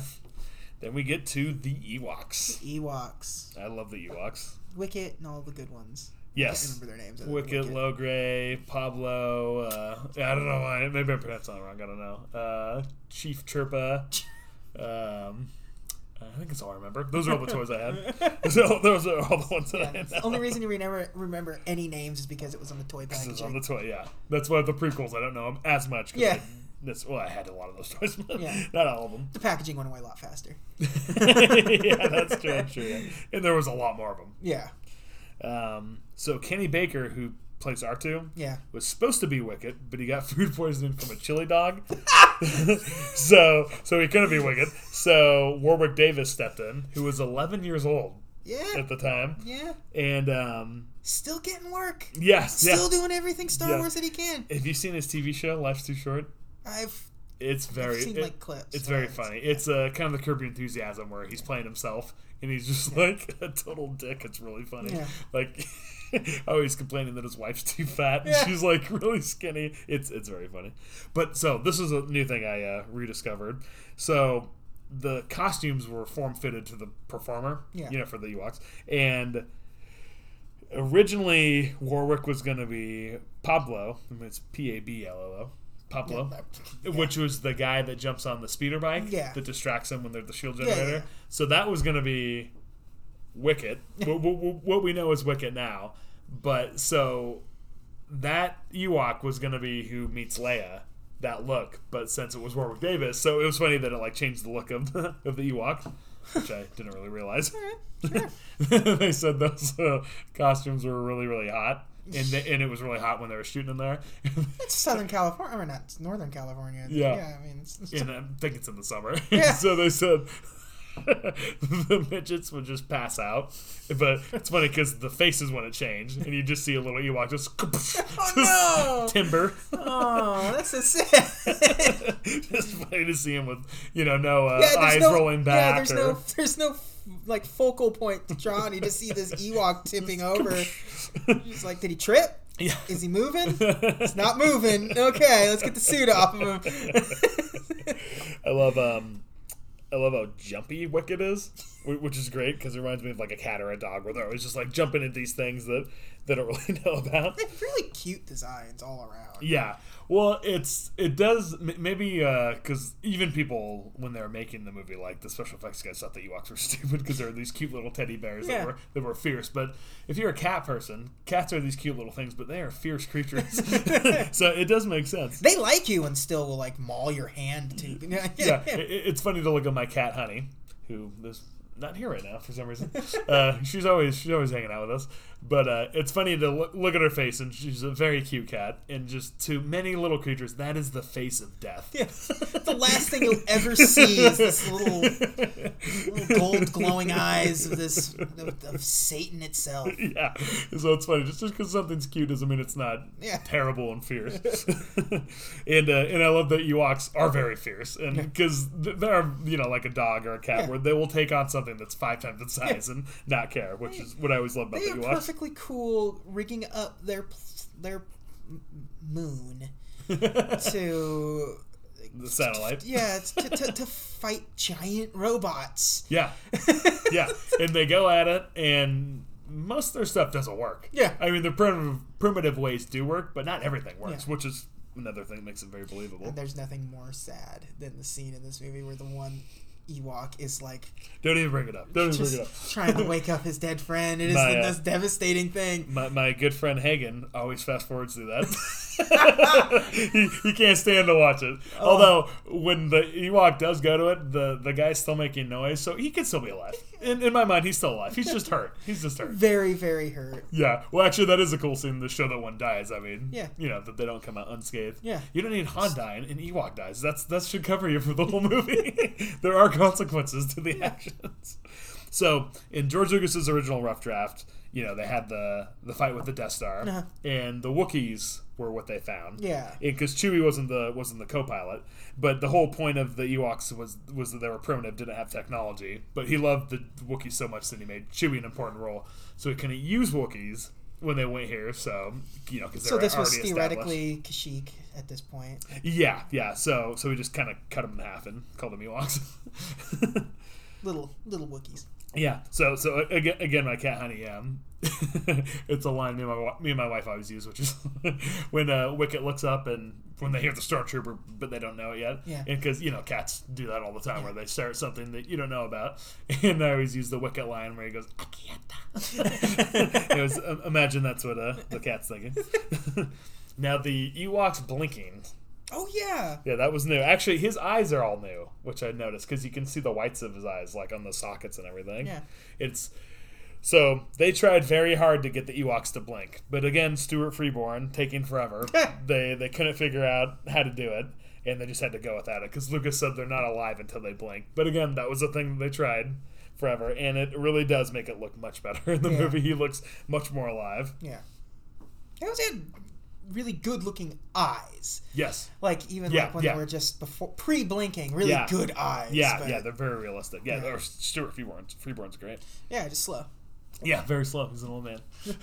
he doesn't. I don't think he has. He's English. He doesn't have that sense of urgency that we Americans have. He's got to have his tea. He's gotta keep things going. All his breaks. Uh, let's see. Han and Luke get caught by the Ewoks, That's right. Yeah. which is uh, which is always very funny. It- just Han Solo interacting with these little guys. yeah, th- he, th- this guy that already doesn't want to be here is now just like, I definitely, I, I want to be here even less now. just has to has to Because they- they- submit to these yeah. little things. Because they got him on like spits. Like, they've got them sh- like arms and legs towed up on those Yeah, they're like, yeah they're in the net. they're, yeah, R two just cuts yeah, without even thinking about it. yeah. and uh, I never really thought about this, but it makes sense that they would think 3PO is a god. Yeah, they've just- never seen anything like that Yeah, before. just, and, and, like you know, there's always the stories like of like when you read like old ancient texts and stuff, like you know, a golden something, oh yeah, you know, yeah, a shining golden god or something like that, and, and to Uh, have an actual, you know, six foot literally golden creature approach you Oh, that can true. speak any language. Yeah, He can talk directly to these people, yeah, and uh, and yeah, yeah, never met, never seen this guy before. He can be talk to you. yeah. Never seen That's anything be- like it. Yeah, that's got to be something wild. yeah, which is cool. I love that somebody finally appreciates 3PO. Yeah. so, somebody's finally looking up to him instead of talking down. To Yeah. Uh, and then they get back to the Ewok base, which is so cool. Yeah. just the giant tree houses, and it's huge. Like when you look at it, like the little huts that are like built on the side of the trees, Yeah. and all the bridges and the ropes are. Just love that you have the play set. Yeah, And then they re released it later for uh, Robin Robin. Hood. Yeah. Just like the. Just like, same exact thing. like, all right, cool. Yeah. Why not? Yeah, I would- it- it could've worked once. Yeah. If only they could have found a way to do like that Death Star play set from back in the day. Oh yeah, yeah. yeah, that was a pretty basic one. Um, uh, one more really cool thing about the Ewoks is how different they all look. I mean, there is Like not each a one, duplicate. yeah, each one is its own unique design. Yeah, like you look at the band of the Cantina, they all look exactly They're the exactly same. the same. You always see Greedos, they all look exactly Yeah. the same. But the Ewoks all look completely different, which Yeah. is really cool. They really did a good job. Yeah, on even those the guys. Wookiees, they all look like when you when you finally get to see the Kashyyyk in Yeah, episode three, they all look relatively. They may have different braids or something, but for the most part, Mm. the body and hair all look relatively the same. yeah. I mean, yeah, Yeah. yeah, they're different enough. But I mean, the Ewoks are really have Yeah. personality in their Yeah. face, and they're like different noses, and Yeah. some of them have buck teeth, and some don't Yeah. stuff. Yeah. and it's really cool. Um, see, three PO tells the story, catches the audience up on what happened the last two oh. movies. The scene of him telling the story and doing the sound effects and stuff, I always thought R2 was providing the sound effects. I'm not really sure he could be. I don't know. but it's so good. It's such a well done scene because it's so silly and kind of unnecessary. yeah. But I do like the idea of him like he is trying to propagandize the Ewoks because he would like like it is because Yeah. after this story, they are all in. Yeah. They They have to fr- convince them to Yeah. join their cause. Yeah, they free them and they're all in on the war. It really Yeah. is him propagandizing these Ewoks, and Yeah. it's so funny. It plays out so well. Yeah. and like we said, you know, ten minutes before they were getting ready to eat those two. They were going to eat that. They were yes. going to eat them. They had them on spits. They were ready to. They were getting the wood for the fire. Yeah, they were. They were going to like, eat it in 3PO's honor. Yeah, yeah. I wonder, can you imagine three PO just like Watching this it, with friends. I, I assume the Ewoks were going to kill him first. They were going to burn those guys alive. they were going to. There was no mercy going on there. Oh man. And see then Luke tells Leia. It's actually cool because Luke and Obi Wan never actually say. Yeah. They say, you know, so search your feelings. Then he says, my sister has it. Then you know they both realize it, which is which I would say is the Force, Yeah. which is really cool. Yeah, because Leia clearly, uh, by this point, already has like, yeah, kind of felt it. Yeah, yeah, yeah, yeah, yeah, which is cool. it was it. I felt like I knew that. yeah, yeah. Well, and, and that goes along with um. Now, obviously, this is because it was written in in in the eighties.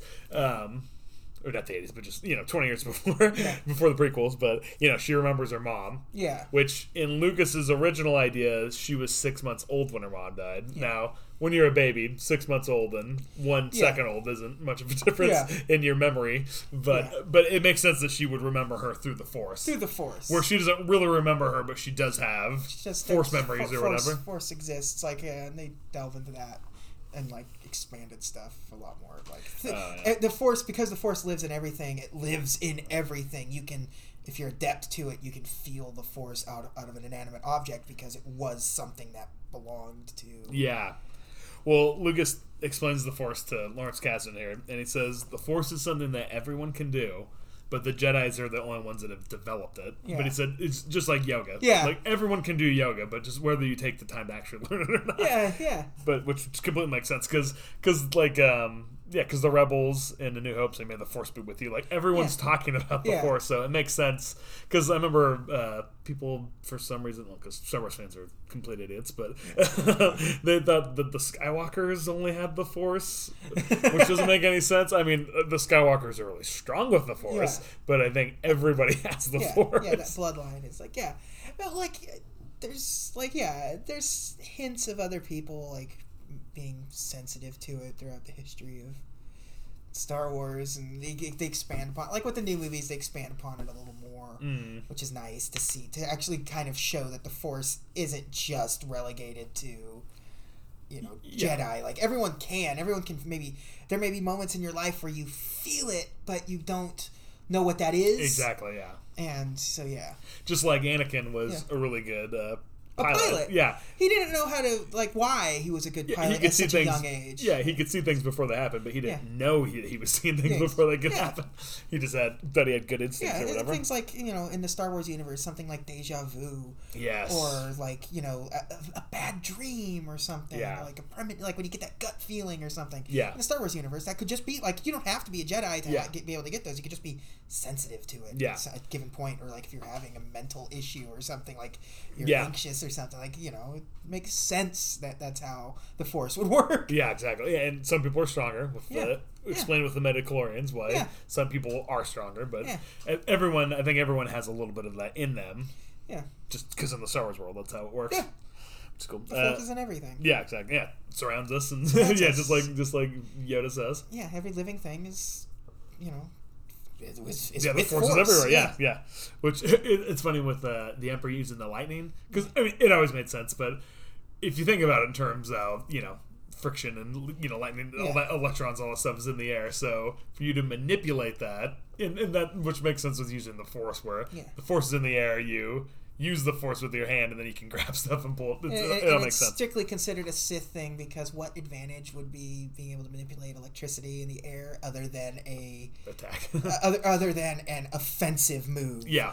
uh, which the Jedi do not. They don't train in offensive. They Mm. No. train in de- like you know De- defense. defense. Yeah, Never attack. yeah, It's funny. uh, Now, I've already said this, but once the fighting has started, it doesn't really matter what you do. Because Yeah. if you look at every single fight Obi Wan's in, he Yeah. he throws the first one. Yeah.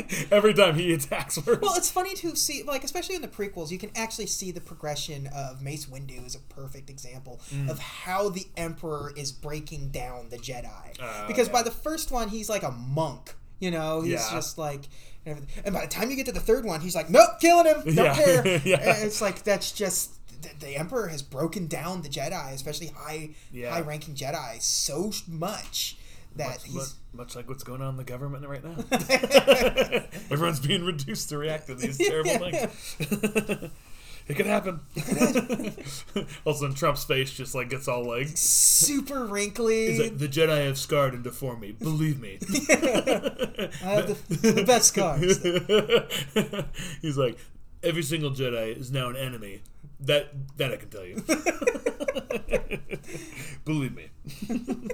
they all they all have little penises too. I might I might, I might say that. now I'm not. People are saying that they have small penises. I'm, I'm not. I'm not, I'm not say saying that. that, I'm not, I'm not saying that. But people are saying that. just just be just the biggest creep he possibly could. He would. He, he would. He'd be The a emperor. weird set. He'd be a weird emperor. Just Yeah, pedophile. Yeah, everything you could do. Everything you could do. I don't- never knew if the uh, Sith were celibate or not. I would assume- well, according to uh, uh, Rise of the Skywalker, nope. so That's true. That's true. well, yeah.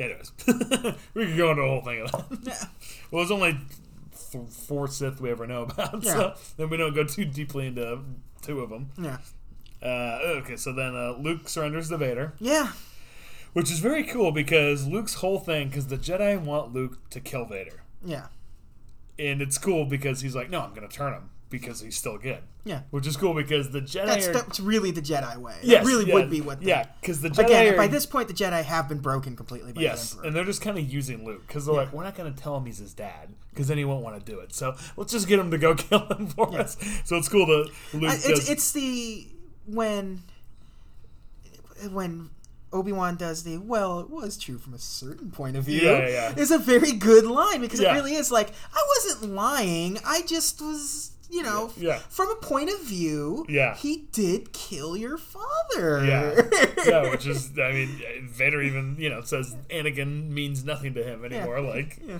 He Vader took over Anakin. So, Yeah.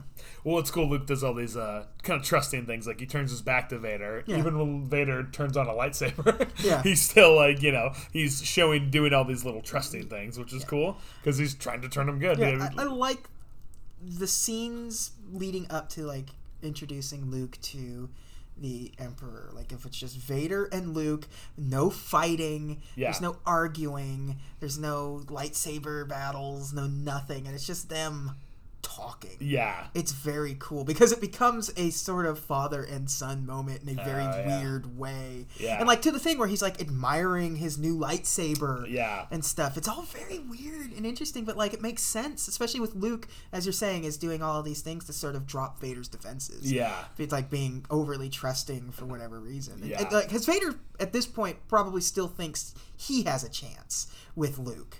Oh yeah. yeah. Um, well, Vader is trying to turn Luke to the dark, Dark side, side. so they can kill the Emperor Emperor. because Vader can't do it himself. Yeah. The Emperor is trying to turn Luke to the dark side so, so they can can kill Vader. Vader. so they each are trying to use Luke for their own thing because they want to take each other out. Yeah. Because the Emperor was investing his new Sith apprentice into Anakin Skywalker, Yeah. who was the most powerful. Yeah. Then he gets all messed up. Yeah. And then he kind of sucks. Yeah. or he's not what he was once promised Yeah. to be. Yeah.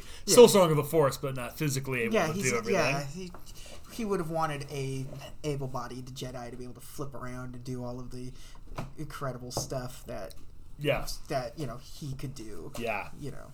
That, So Rebels leave for the Death Star. yeah. Good old everyone going to hyperspeed. Yep. Always a good scene. Oh yeah, very cool. Yeah. And then Luke and Vader see the Emperor, which is of course probably one of the best or my favorite images from uh, any Star Wars movie, which is when they come up from the elevator because you get Luke and Vader. Which are shadowed, and Yeah. then you get the red guards, who are like the coolest things Yeah. in the world. Yeah. It's just the very, and those lights are so cool. Yeah. Um, I. The, everything from here on out that the Emperor's talk when he talks is just always like a really good line. Yeah. There's so much good stuff with the Emperor. Like when the way his line delivery of like would be quite operational. He's, like, kind of laughing when he says it. so demeaning. Yeah. It's so good and like. When they clash lightsabers with his face behind it, and he's just like, "Yeah, he's laughing. yeah." He's like, "This is what I wanted." The light. Yeah, So I don't know if you noticed this, but his like tower that they're in is supposed to be, look like the Jedi Temple. Oh, It's yeah? supposed to look like those towers. yeah. yeah. religious force thing. I don't really Yeah. know, but um, okay. So this is cool. I think pretty much everybody's seen the picture of his throne room. Throne room was supposed to be in uh, lava. Yeah. it was supposed to be like underground. Okay, well, this is cool because this is the original idea for Jedi. Lucas's first draft for it. So the reason he came up with the lava was so they could easily kill the Emperor by throwing him in there. but you know, when they were discussing it, you couldn't really rationalize why they would be right there next to lava the whole time. and he's like, the audience is going to know that the only reason it's in there is to kill the Emperor. and and so they wanted. So originally, the Jedi. So there was two Death Stars being built. yeah.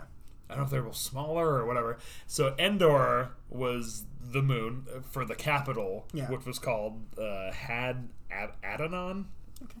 And that was Coruscant, so I'll just call it Coruscant from here on out. So they were going to go to Endor, and they were going to take the shield generator down for the Death Star, go on the Death Star, and blow up Coruscant. it's to wipe out the Empire once and for all. So that was the original plan. Weird kamikaze mission. for- yeah. So that was what they were going to do. That was the original idea for it. But the only reason that they had Coruscant in it was so they could have that throne room, you Yeah. know, for the lava. And they wanted to, sh- it was going to be, I mean, you look at the drawings and it looks just like what it is now. There's even one that they use in episode three that is exactly identical to the painting. and it was supposed to, you know, be, be a symbol for a mechanized world gone wrong. Yeah. So that was the original idea. But Which is what, like, in terms of the lore, what Mustafar, why, like, Mustafar is a lava planet because yeah. it is a mechanized world gone wrong because it's, Uh, you know, they're harvesting. That's why it's now just this barren, ashen oh, yeah. lava planet. It was much more than that beforehand. Yeah. but, you know, the Empire comes in Yeah. Yeah. Um, makes it even worse. And now it's, now it's Vader's home base. like, Yeah. Well, and then Lucas is talking about it, and they're like, "Well, wh- why would a completely primitive planet be next to the most civilized, advanced planet?" And uh, and then he's like, "Well, I guess you could just, you know, they're talking about it. And they're like, well, put the Ember on the Death Star that could take out the planet because that planet was going to be way too expensive to make at the time. So it, it, it's funny. It's like when you, whenever you're in a rough draft of anything, it's like it's Yeah. all there, Yeah. but then there's these things. I mean, if you've ever made anything, uh, and then you somehow come up with these ideas that just simplifies everything. Yeah. And you're like, why didn't I think of that in the first place? I like the. I want to know what Endor is. what's the planet Endor?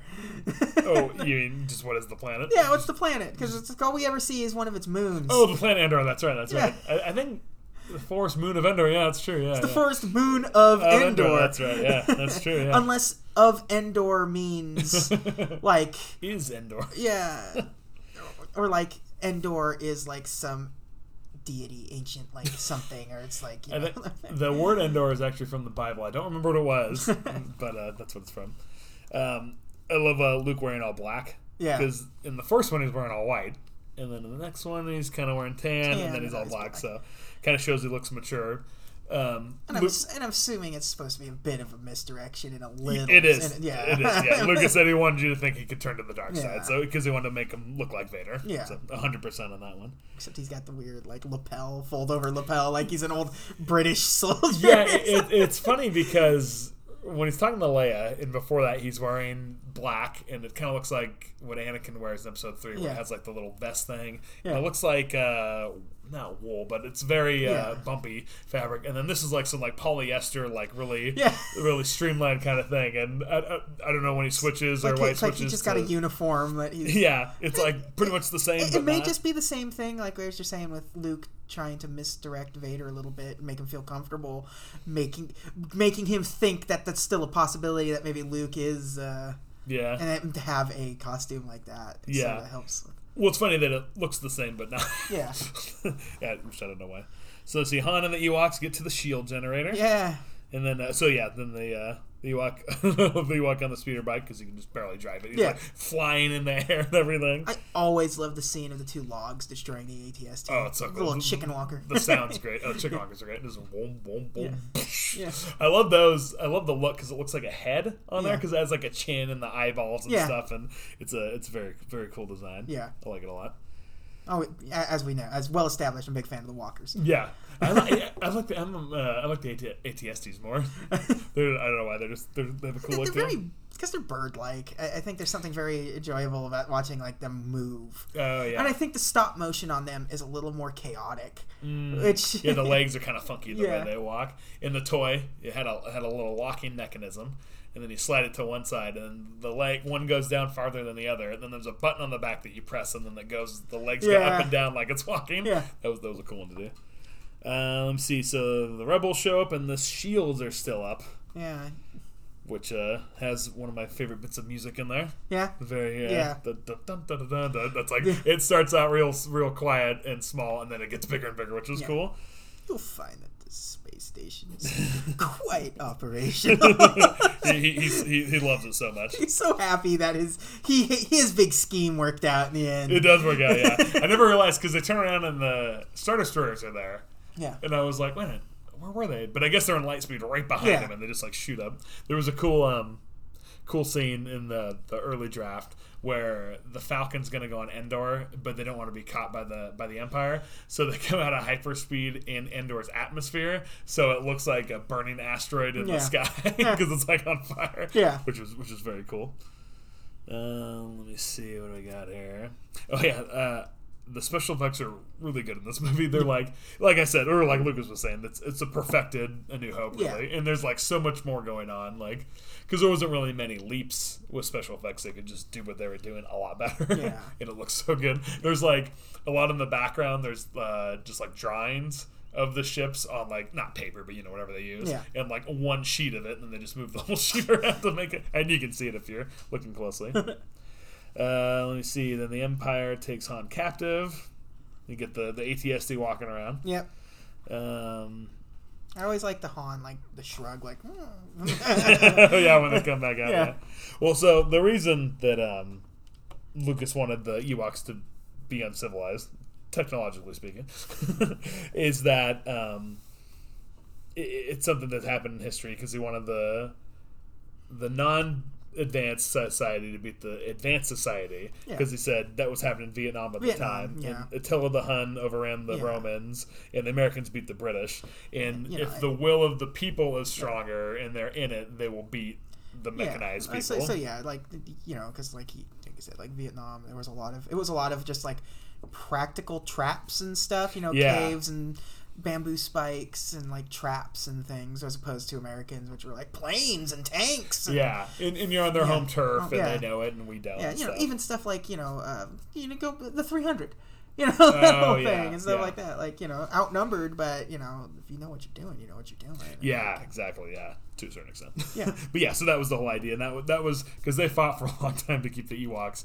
in the movie because Yeah. Endor was causing them all these problems, and I can s- Lucas really wanted that theme in there because that was what it was all about for him. Yeah, I mean, yeah, I mean, Star Wars started off, you know, in the in the realm of Vietnam and that sort of concept, and to just sort of, you know, Yeah. keep that theme just, you know, running in the background, just Totally, as yeah. little as you can, but Yeah. still there.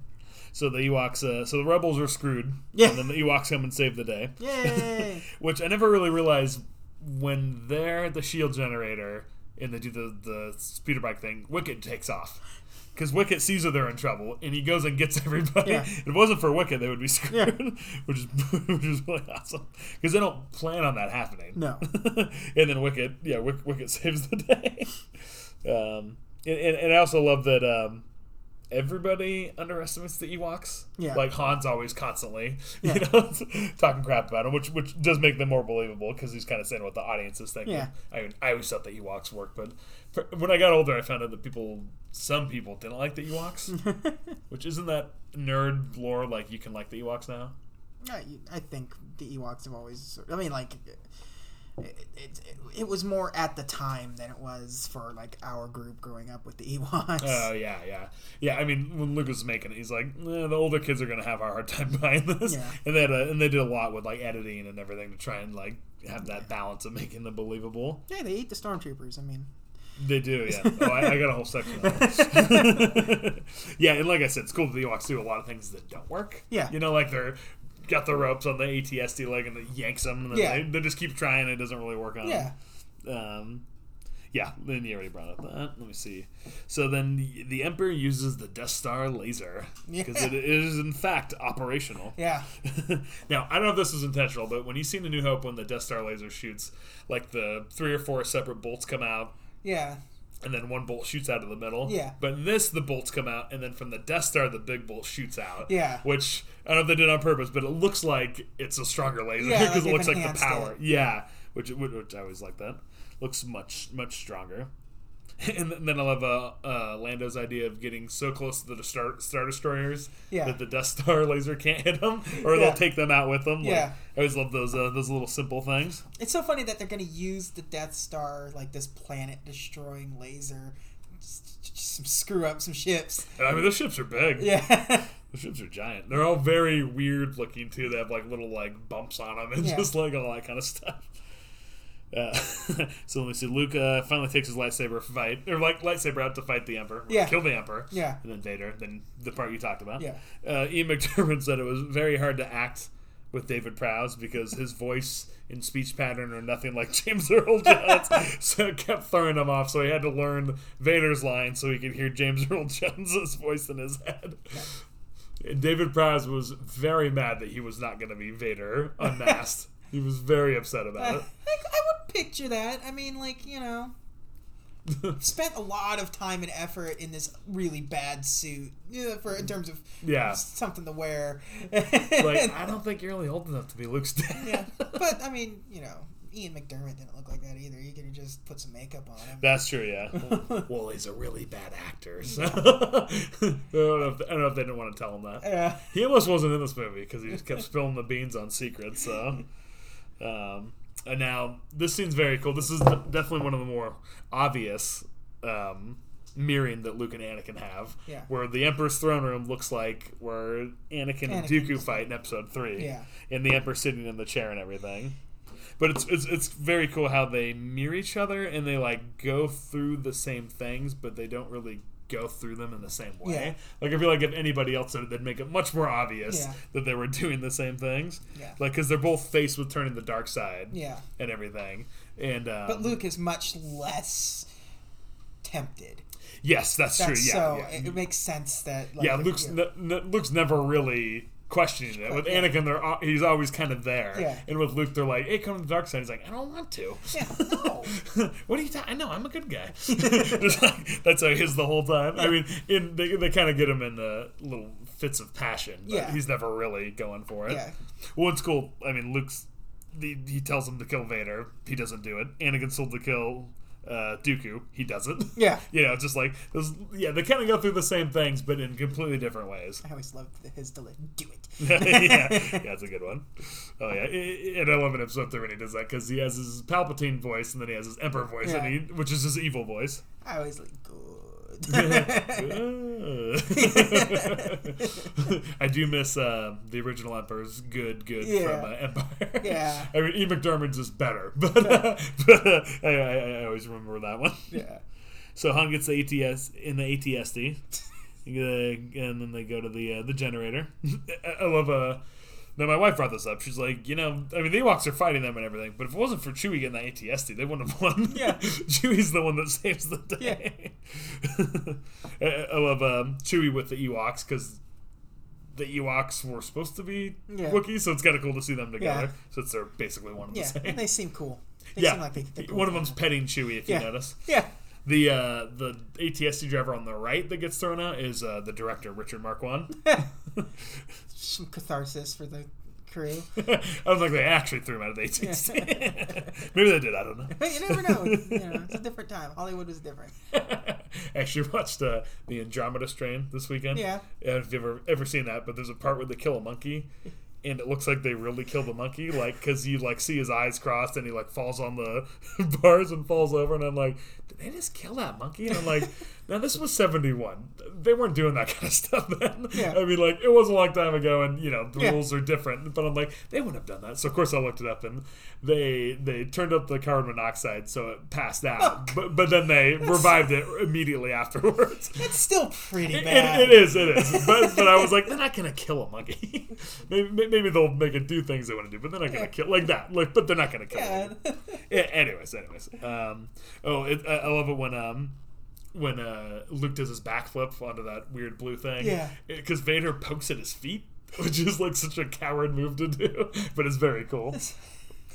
Uh, yeah, then he throws his lightsaber at him, which is another Yeah, another thing you want to see him. And then Vader realizes that he has a twin sister.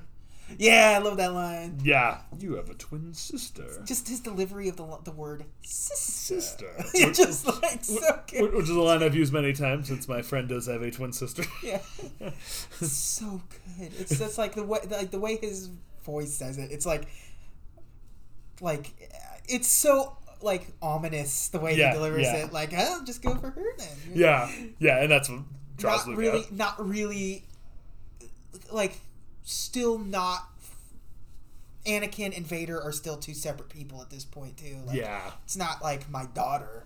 Oh yeah, yeah. Sister. You have a twin sister, and I love the lighting on, on Luke's face because you get the half dark and the half light, which is obviously a little symbolism Yeah. right there. Yeah. And, and it's cool with Vader. Yeah, yeah, yeah. It's cool with um, Vader, the light reflecting. Yeah. because it's kind of that. Uh, I don't know what you call it, kind of bluish. I don't know what shade. Yeah. I only know about six color names. There's a kind of a reddish orange. I don't know what you call that. Kind of a, a light blue, baby blue. Nah, nah, nah. My wife knows all the color names.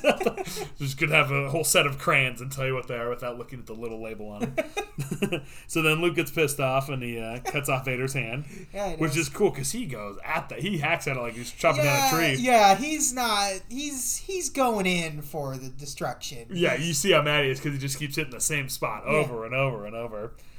It- But, but, but, but this like you know he's a robot, so he's yeah, cyborg, he's, so- he's, he sees how he's turning into Vader, yeah, which is now that's the hand that Anakin lost from Dooku, yes, which is funny because when you're a kid, you think that Vader's like all robot. You think he's like Grievous, pretty much. Yeah. just kind of has his guts. But I I remember when the uh, toy for uh, Anakin in Attack of the Clones came out because you could take his arm off yeah. and kind of That wasn't in the. yeah, well, yeah, that yeah, yeah. So you're like, wait, I guess he loses his arm. And I remember telling my friend, I was like, oh man, I found out something. I'm not going to tell you about it, but of course, just keep hinting. I'm like, well, it makes sense if you really think about it, which of course you would never do that. Yeah. And then of course I ruined it for him too. Yeah.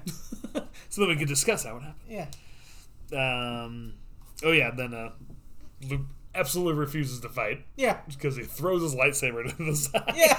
Which is another. I mean, Luke would rather die than kill his dad, which is very cool. which, oh man, Well, it's funny because I always thought Luke was a pretty crappy Jedi, which I mean, in terms of his knowledge of the Force, in he terms of his is. knowledge of the Force and his sort of uh, like ability to use it, it's not that great. But as in terms of Jedi in spirit, Yes, like, he is. He, he's what the Jedi were supposed to be Yes. before everything started falling apart Yes. and they became too bureaucratic. Yeah, and he really is like the best Jedi because he Yeah. like does all the right stuff. yeah, he's making the right decisions and he's and he's he is using emotion for it, Yes. but not like because like the Jedi were just supposed to be very like t- by the time you get to them in like episode one, they've gone beyond. Yeah. that and they're That's like true, yeah. they're, they're, they're no longer like no there's no emotions you just do what you're supposed to do Yeah. but that's not luke's way of doing it it's a very true more true Yeah. way of how the jedi would have probably done stuff in their early days Yeah. And not to say that he wouldn't be really powerful in the Force. He's Yeah. he's hasn't developed Doesn't- it he yet. just hasn't had the training i mean we don't know the time distances exactly but we He know trained for about 10 minutes. yeah like in terms of movie time yeah it's um, then- so be it, Jedi. soon. Absolutely, like that was one. Of, that's just one of those lines that like.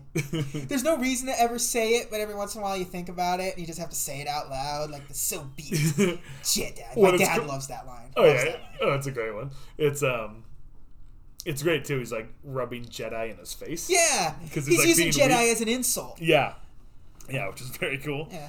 Um, let me see. I already said that. Oh, Can Luke technically be a Jedi? There is no like. There's, I feel like there's a ceremony that usually goes involved, so he's not really a Jedi, but he is a Jedi. he he is by default because there's just nothing to compare Yeah, him to. Yeah. all the other Jedi are gone. Yeah, this is the return of said Jedi. yeah.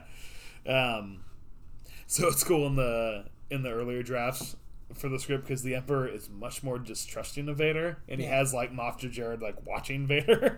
He's like spying on him and everything. Yeah. Like he even goes to the scene uh, to, to the point of kidnapping Luke behind Vader's back. Yeah. because he like doesn't want his his involvement. Because I mean, Yeah. you see, he doesn't really trust. Yeah. You know, he's like, oh, Vader's like, I felt it. He's like, how come I haven't? you know, like, I mean, it's still in there, but Yeah. it's much less. And they said that they were much scarier when they were united, as they were, unless they were divided, which I mean, they are, but it's much more subtle. Because Vader's, you know, doing what his boss is telling him, even if he's betray- planning on betraying him and killing him. Yeah. and there was even a cool scene when the Emperor gets mad at Vader and he force chokes him, and like Vader's like pressing his controls and stuff and like trying to breathe, and his breathing's all weird. That'd been a cool scene to see. Yeah, because you never really see Vader get anything. Like you know, there's never His breathing's always nice and steady. Yeah. no, no, yeah, you never see him he never reprimanded. gets yeah, he, and he never gets reprimanded. He never gets really uh, until this movie. He never doesn't even really get beat up or anything. There's like No. he's always he's always uh, got the high ground. Yeah, so to speak. And uh, and Yoda and Obi Wan were in it. A lot more was like Force Ghost, which was like really weird. Like Obi Wan's like, oh imagine yeah, watching this final showdown and having like Yoda and Obi Wan doing like running commentary for yeah, this sh- big, big climactic emotional showdown. yeah. Like Obi Wan the Emperor, like on the sidelines, and he's like. He's going to win. No, he's not. And they're like commenting on it. It's like really weird. And like Obi Wan, yeah, Obi Wan's like, Obi Wan's like, oh, I'm in the netherworld of the Force, but I can't be here for much longer. I'm gonna have to be in the material world in this dimension, and Yeah. I'm much more stronger here. And you're like, this is weird. Yeah. And then like Yoda like uses the Force to cloud Vader's vision to help Luke out. And then like when the Emperor's hitting him with the electricity, like their s- their Force ghosts are popping up because they're blocking Do you it. see? Do you think they know about the concept of the Force Ghost? What do you mean? This, this, like Vader and uh, um, Uh, I would assume not because Because- Qui Gon figures it out. Yeah. And he's the only person that knows about it, and he contacts Obi Wan and Yoda. Well, I guess that contacts Yoda. Yeah. And Yoda tells Obi Wan, so I guess they want it. Yeah, Because when Obi Wan says, you know, what it says, uh, be more powerful than you possibly imagine. Yeah. He's like taunting. he's telling you know, him like, "You're gonna do this. I'm, I, I'm gonna be living forever, and I'm going to train this boy still to Yeah. take you down." But like, yeah, because like you would think in that showdown at the end, if Yoda and Obi Wan were there, like the Emperor's like, "Wait, you can do this?" yeah, exactly. Yeah, yeah, yeah. yeah. When I he mean- told me about ghosts. Wait, what does that mean? How do I do this? How do I do this? I've always- figure I've- this out right now. I've always wanted to be immortal. Yeah. But it's like weird in the original draft because you could like you'd have to come back from it. Yeah. Because at the end of the movie they appeared in solid form. Yeah. Which is like obviously I've said this before. Lucas puts a lot of ideas out there. and A lot of them are crap. Yeah. But not only does he have the the mind to think of these ideas, but he has the mind to not use them because like- you know you're reading Yeah. the things that are never supposed to be read. Yeah. and, and it's, it's weird too to think um, when you're making something that you know you have to deliver these drafts Yeah. by a certain date. It's not Yeah. like you go over Yeah. and you go. There's "Eh." milestones you have to hit. Yeah, and, and like yeah, like I said, he just writes until he's done, whether it's good or not. He just has to finish something. Um, I love I love the uh, lightning in Luke's teeth. Yeah, where it's like arcing from tooth to tooth, Yeah. and like going through the teeth and stuff. It's very good. Yeah, the good. lightning effect has always been real good. Like, Yeah. it it comes across as electricity. Yeah, Which- and like the way it comes off his fingers and his Yeah. hands are so good Like, at like selling they it. do a really good job at at the arcing of electricity. Ah, like that, that's yeah. something that's really like because sometimes when you do a lightning bolt, you know, it just looks like a lightning bolt. Oh, just like, yeah. But like it's the arcing. It's how electricity would work, especially when it has nowhere to go except Ah, for where yeah. you're trying to get it to go. Yeah, it's not one bolt, it's a whole bunch of them. Yeah, it's chaotic. yeah, it's like, got, it's like hairs. yeah, and like when it hits Luke, and like we said, like when it's in his teeth and stuff, and it's like arcing from like tooth to Yeah. tooth, and you can see like it's illuminating his teeth Yeah. and stuff, and Yeah. doing all kinds of cool stuff. Yeah. yeah, really cool. Um, so when they were editing the movie, um, they went back and shot the close-ups of Vader looking back and forth.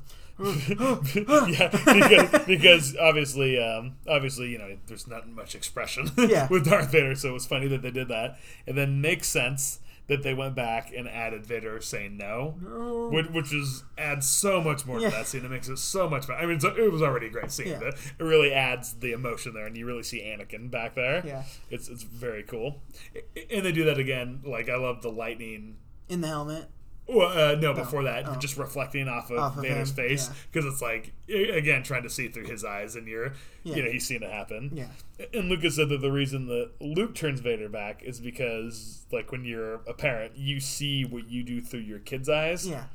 And you know, you see what you're doing is good or bad or whatever, Yeah. which makes so much Yeah. sense. And when he sees his kid getting killed by his master, it makes him wake up and see what he's doing was wrong, which is very cool and very real. Very real. Um, yeah, well, yeah, him yelling no was so much better than that. It just, I, I watched it yesterday and it was like, oh god, that makes him seem so much more powerful. Yeah, and then of course, uh, Vader picks up the Emperor and throws him off. Yeah. So I will have to say this, and we don't have to say why. The Emperor gets picked up by Vader. He gets electrocuted by his own lightning. He gets thrown down this giant thing, and then he blows up. And then the Death Star blows up, and he is dead. and that's all there is to it. uh, it's it, it, the, it's the you know as I've said I've got I, I enjoy the Disney trilogy. Um, they're not as good as uh, either of these previous six. I don't. I would for me personally, but there is so little going into understanding how this emperor survived all of this that is just the most like because when you finally get to him he's like he's a mess. He was clearly blowed up at some point. Like Yeah, he's up.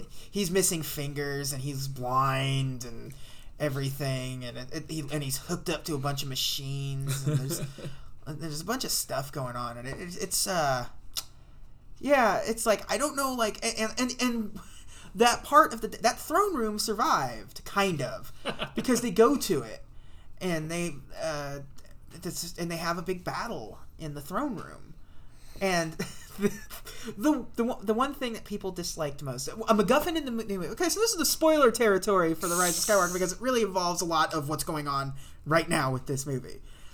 One of the MacGuffins in there is a dagger, and this dagger is like a Sith dagger, and it has the coordinates to where this where the these little nav cube things are that they need from the Sith to find because they're trying to find the Emperor. They're trying to find where the Emperor is located. Uh, I'm, And s- ma- I'm making very confused faces yeah. right now. So, and they know that, and so th- this dagger has sort of like the information for it on there. And so when they get, when they get to the Death Star finally, they have the dagger. And it's like, well, how? Well, there's the Death. Star how are we supposed to find this thing? Like, it's this blown up mess down here in the middle of the water. Yeah. And so the the dagger has this little piece that comes out that Rey finds that opens out and she can like line it up to the Death Star and it's basically pointing exactly where it is. It is some Goonies nonsense. So you know when um, I was talking about how Lucas has the script and then they Yeah. sit down and make sense out of these plot Yeah. points. I don't think they did that on these ones. They're just like, how did they get from there? Uh, who cares? I just have to Yeah, get there. it's like this like it like like it, it's a fun adventure movie, but so many of these little bits and parts of it, it's like you could have hammered out something a little more like like I I Could have made sense out of I can I can be all in on Hmm. that this part of the Death Star survived and is just resting on this planet and it's Maybe like it's on Endor. Yeah, it's like it's it's whatever. It's, yeah, I, that could very well be Endor. I don't know. Maybe your dream came true. Yeah, I guess I didn't think about that. I didn't pay attention. I've only seen it the one time. Um, but, um, but like put a little more thought into some of these things, like I can fully be on board of you coming up with an excuse as to why the emperor died. Didn't he die? Whatever. That's movies. That's what science fiction is. That's Yeah. what s- fantasy is. It's kind of how Abrams does everything, though. It's Yeah. like, it doesn't really have to make sense Yeah. as long as we as get long there. As, as long as it, as long as the as long as the road leads to it, that's all that matters. Yeah. And like, I, it's like, yeah, it's there's clearly a backstory there that nobody bothered to figure out because they hint at like cloning and stuff, and I'm like, yeah, I get it, but like, and and you know, less is more in science fiction storytelling for the most part, but. Not in this case. I, No. th- this is this is the wrong kind of show. Yeah, Don't tell. You have to explain something. Something. Well, just like uh, It's like Luke's lightsaber. It- they they mention it in the in Force Awakens. It's like here. mentioned that they don't know how it got. No, they, they, it's like, well, how do you have it? Well, that's a story for another time. Apparently not. yeah, just don't even say anything. Yeah, yeah, it's there. It gets blown up in the in Last Jedi, and it's put back together. Oh, by the again? time you They get to again? by the time you by the time you get to uh, there, because she has. Uh, she has it back, and like Leia gives it to her. It's like it's pieced back together from Man, Disney just can't that, let that lightsaber that go. lightsaber's not gonna. Well, they, they finally at the end of the movie they bury it. She buries it with Leia's lightsaber in the dirt, and she's got her own uh, gold-colored um, blade, lightsaber blade, not blade. The yeah, the blade itself, and her own Yeah. handmade hilt, which I think is supposed to look like the little staff thing that she Ah. carries around, which makes a lot of sense. Well, just like uh, you know, Lucas said, trying to find someone that understands Star Wars. You know, Yeah. uh, there is a very good quote from Lucas talking about what's to come next, and Yeah. I was just talking about maybe he'll do Star Wars eventually. There's you know possibly six more movies, possibly three more movies. He's not completely sure. Yeah. and he said I should just sell this off. And let other people make the rest of them because, by comparison, mine will look much, much better. and I think uh, I think Lucas yet again was right. Force, think, force prophecy. uh, yeah, yeah. I, I, I think the Disney ones are making people go back to the prequels, going, oh. It also helps the prequels an awful lot that the people that the people that saw them as they were the movies that were out when they were kids yeah, yeah, are have always been there and that's what they grew up on and they liked them as kids and like they have Well- nostalgia for them. It helps and they're the adults now. yeah. Well, and just time, you know, like like like I said, I hated the Matrix when it came out. I watched it again. I absolutely loved it. You know, like you know, your your tastes change and just what's going on around you, what Yeah. your age is, what you know. Like I don't like the Matrix because it had kung fu. I don't like kung fu in action movies. I never looked realistic, and I mean I love it now, but I mean, you know, just just that kind of stuff. And Yeah. you know, things change and Yeah. the, yeah. Uh, okay, so when Vader picks up the Emperor. It's gotta hurt because Vader's electronic, Yeah. and that electricity on him has to really just fry him up. Yeah, well, I mean that's really the only thing that could have killed him in that exchange. Yeah, That's because he's shorted out his suit that's keeping him alive with no Yeah. backup. yeah, And- which he does selflessly Yeah. to make him a Jedi again, and Anakin.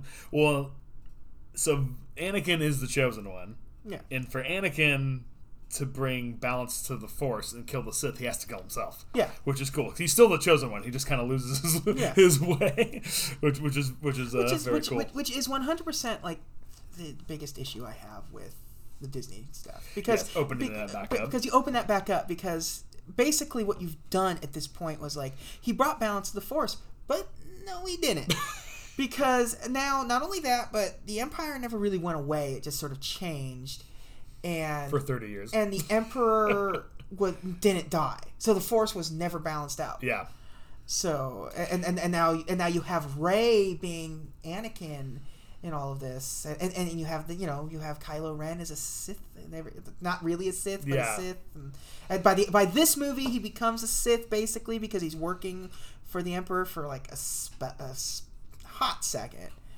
and so it's like it, it, it sucks to sort of like this this nice you've wrapped it up and it resolution wraps up so nice. wraps up in a neat little package, and then he's just like, "Nah, we just want to undo this bow and try to wedge some of this other stuff in here." Go against the original yeah, intent, yeah.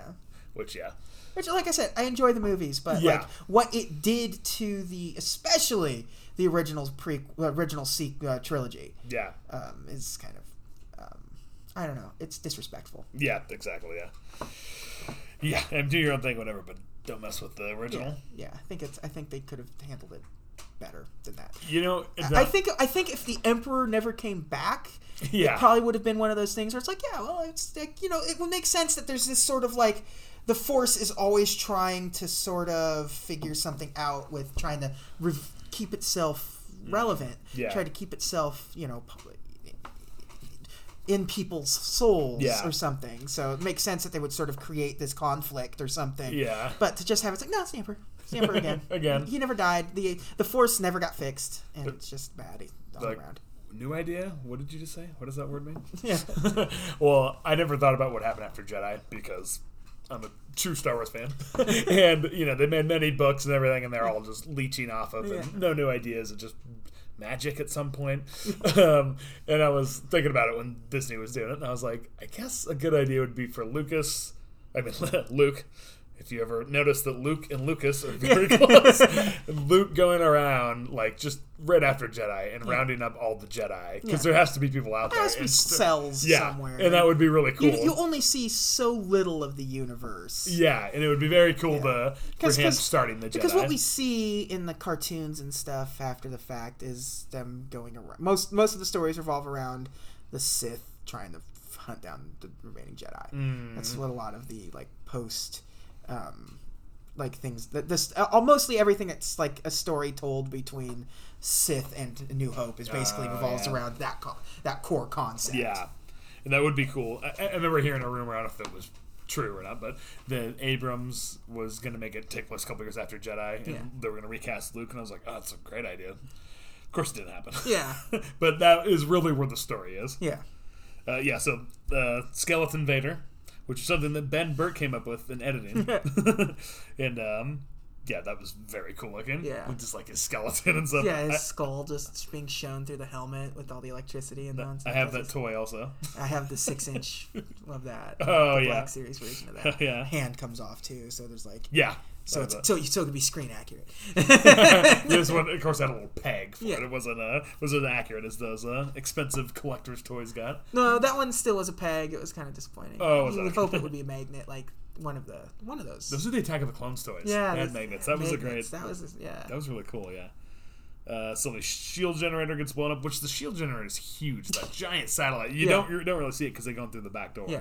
See, then the rebels go into the Death Star, Yeah. which was cool because again, you're doing something that they've already done before. Yeah. But instead of being on the trench, they're in here. They're actually like inside Yeah. the Death Star because it's not done. Yeah. So a lot of more stuff. There's a lot more exposed Yeah, and it looks very dangerous because Yeah. they don't even know if the halls are going to close in on Yeah. them, and it's like cool how different everything. Yeah. and I said this before, but I love how it's treated because they need to blow up the Death Star for the plot, but it's Yeah. not where the climax of the movie Yeah. is. By the time they blow up the Death Star, the Emperor is dead. yeah, Like, So it- it needs to be story, done. The story is basically resolved at this point. Yeah, it- but they just need to like the, the, this is the last little bit of cleanup we need to take yeah, care of. it has to get done, but they don't make the audience think Yeah. they're not going to blow up the Death Star. I mean, there's obstacles for sure, Yeah. and like when Lando's leaving, you might think that he's going to blow up with the Death Star, but you don't question if it's going to happen. So again, I mean, I like the way they they- kind of do the same thing, but they do it differently. I like remember um, Shadows of the Empire, the last mission. It's almost the same in terms of what they want you to. Where you're flying inside the space station, oh Skyhook. skyhook, and you like and you try, have to ex- outrun the explosion. I remember using the R button to just put on the brakes so Yeah. we could slowly go through that because that was that was hard. That's yeah, that was, that was a cool level too. So Vader unmasked. Yeah. So, of course, um, um, what was I gonna say? All right. Talk about Vader this, this is my first big mess up. I, uh, Yeah. I I've, I've recovered, but uh, um, so now after the prequels came out, this made us all ask the question: Is Return of the Jedi Anakin, or was it Luke? Yeah. And I think I don't know if it was the intent then, which it could have been. It's the return of Anakin. Yeah, I, I would assume it's the return of Anakin. Yeah, unless it's just Luke returning because it's the next movie. Just Yeah, just I- how I- Batman returned. I think I think the only two actual choices are Return of the Jedi, as in because there's no like plural version of Jedi. Jedi is Jedi. Yeah, yeah. That it's either Anakin or it is the concept of the Jedi. Oh yeah, it's true. Yeah. That those are the really the only two because it doesn't it's not really. There's no reason it would be for Luke. Yeah, because that means like Batman Returns is because the movie has come. Yeah. it's not that Batman is gone. Yeah. yeah, yeah, yeah. I think that's what it is. Um, okay, here we go. I got the story of the the title. Hmm. So when when they were first starting out, George Lucas told the producer that it was going to be called Return of the Jedi, and the producer said it was a weak title. So then Lucas came back and said, "Okay, it's going to be Revenge of the Jedi." And they actually did marketing calls asking people if they thought so. They changed Jedi so they didn't know what movie it was for. Yeah. But Revenge of the Hero or, Reven- or Return of the Hero was a better title, and people thought Revenge sounded exciting but didn't fit with what a hero would do. Yeah. And then in in late December of '82, Lucas finally went back to Return. Yeah. And this caused Kenner to destroy twenty five thousand dollars worth of packaging because they had already. I mean, December was you know the movie came out in May, so Yeah. it was only a few months away. So it was pretty late in the game to Yeah. change it. But again, I mean, going- and stuff got out. I mean, there was. yeah, there was a. My brother had a um, a uh, Empire Strikes Back stormtrooper. Yeah. and it had a sticker on it for Revenge of the Jedi. Yeah. Admiral Ackbar toy. Yeah. Actually sold that so he could get his first guitar, which is the guitar I have right now. It all comes full circle. Everything's connected to the Force. yeah. Um, so Richard Marquand really wanted a, like a great English actor to Yeah. play Darth Vader, but Lucas said that it would take away from it, and people wouldn't take it seriously if you knew who it was. So then they realized they just needed a good actor who could do it. So they want so they got Sebastian Shaw because he was a famous stage actor and he was good, and he was someone that you wouldn't expect. And he could effectively play the role, but not enough to invoke other cinematic memories. Yeah. So it was good, and I don't think anybody knew who he was. No, that would have been, especially the people going to Star Wars. Yeah, no. I- I- I- Ian McDiarmid knew who he was because he was in the same Yeah. scene, and he saw him. He's like, "What are you doing here?" Yeah. and and yeah, David Prowse was very mad by that. It, it was funny because he said that the producer. Um, he asked him, he's like, "Is somebody else going to be Darth Vader?" And then he says that the producer said no. And then they asked the producer later, and he's like, "I wouldn't have said no. I would have just avoided the question." Somebody else going to be Darth Vader? So I was thinking. So, uh, those are nice shoes. Where'd you get those tennis shoes at? It's like, Payless, the laces too? And then just, oh, all right, I'll catch up with you later. Wait a minute. David Prowse like, wait a second. There, the, the, Upon further inspection, these are loafers. there's, a, there's actually a good David Prowse story because most of them are bad, but uh, the scene when Vader picks up the Emperor. David Prowse was a stunt guy, and he was, you know, bodybuilder, was a strong guy.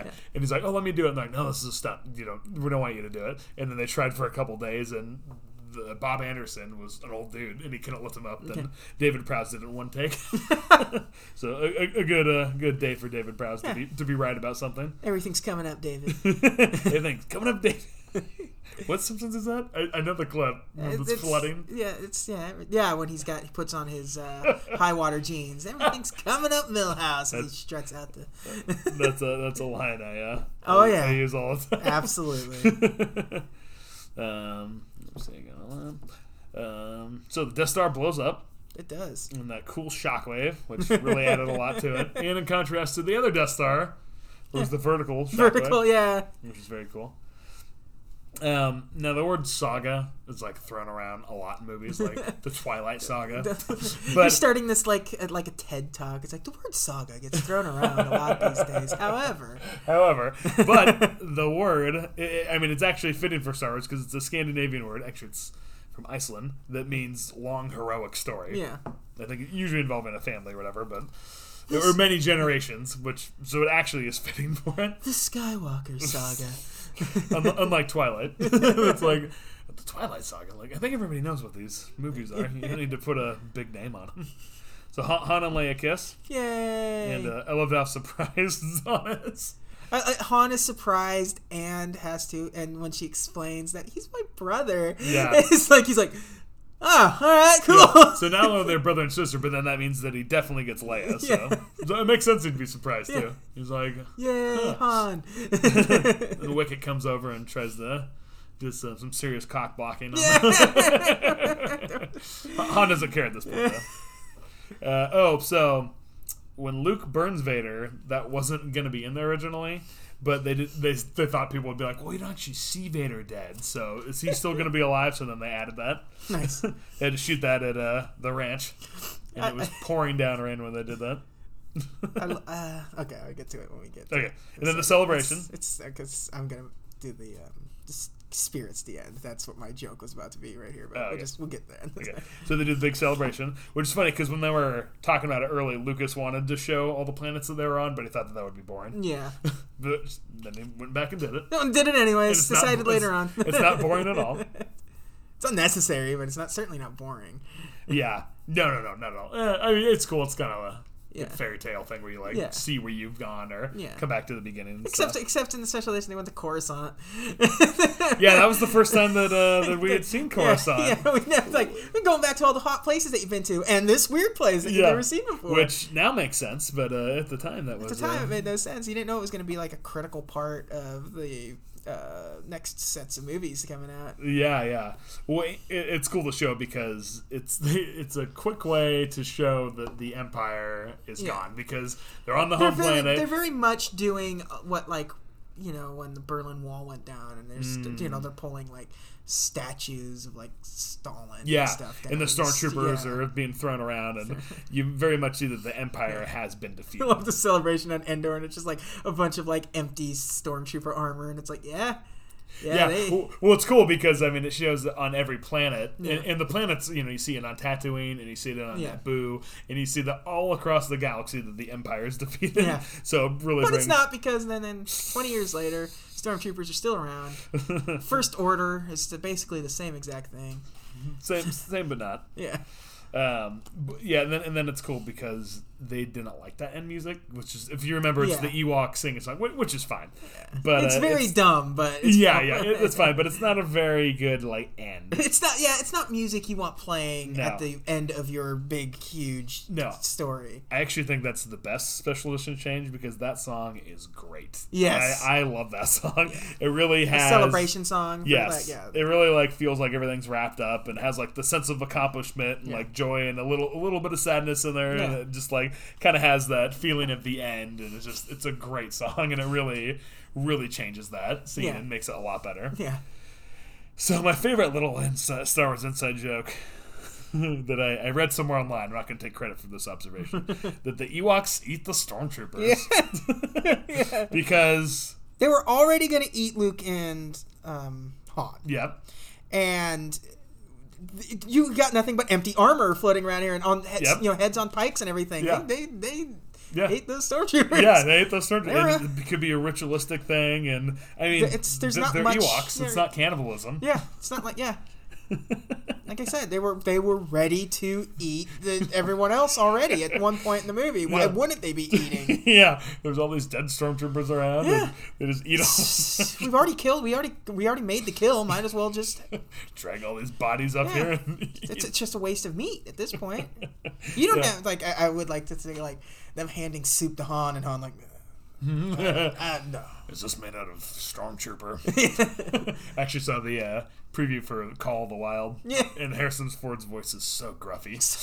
like he's going over the top with their weird CG dog. I'm, I'm hoping that's just the preview I'm, CG. I'm but hoping so too, but Yeah. that's a bad looking dog in those tra- yeah, yeah, yeah, totally.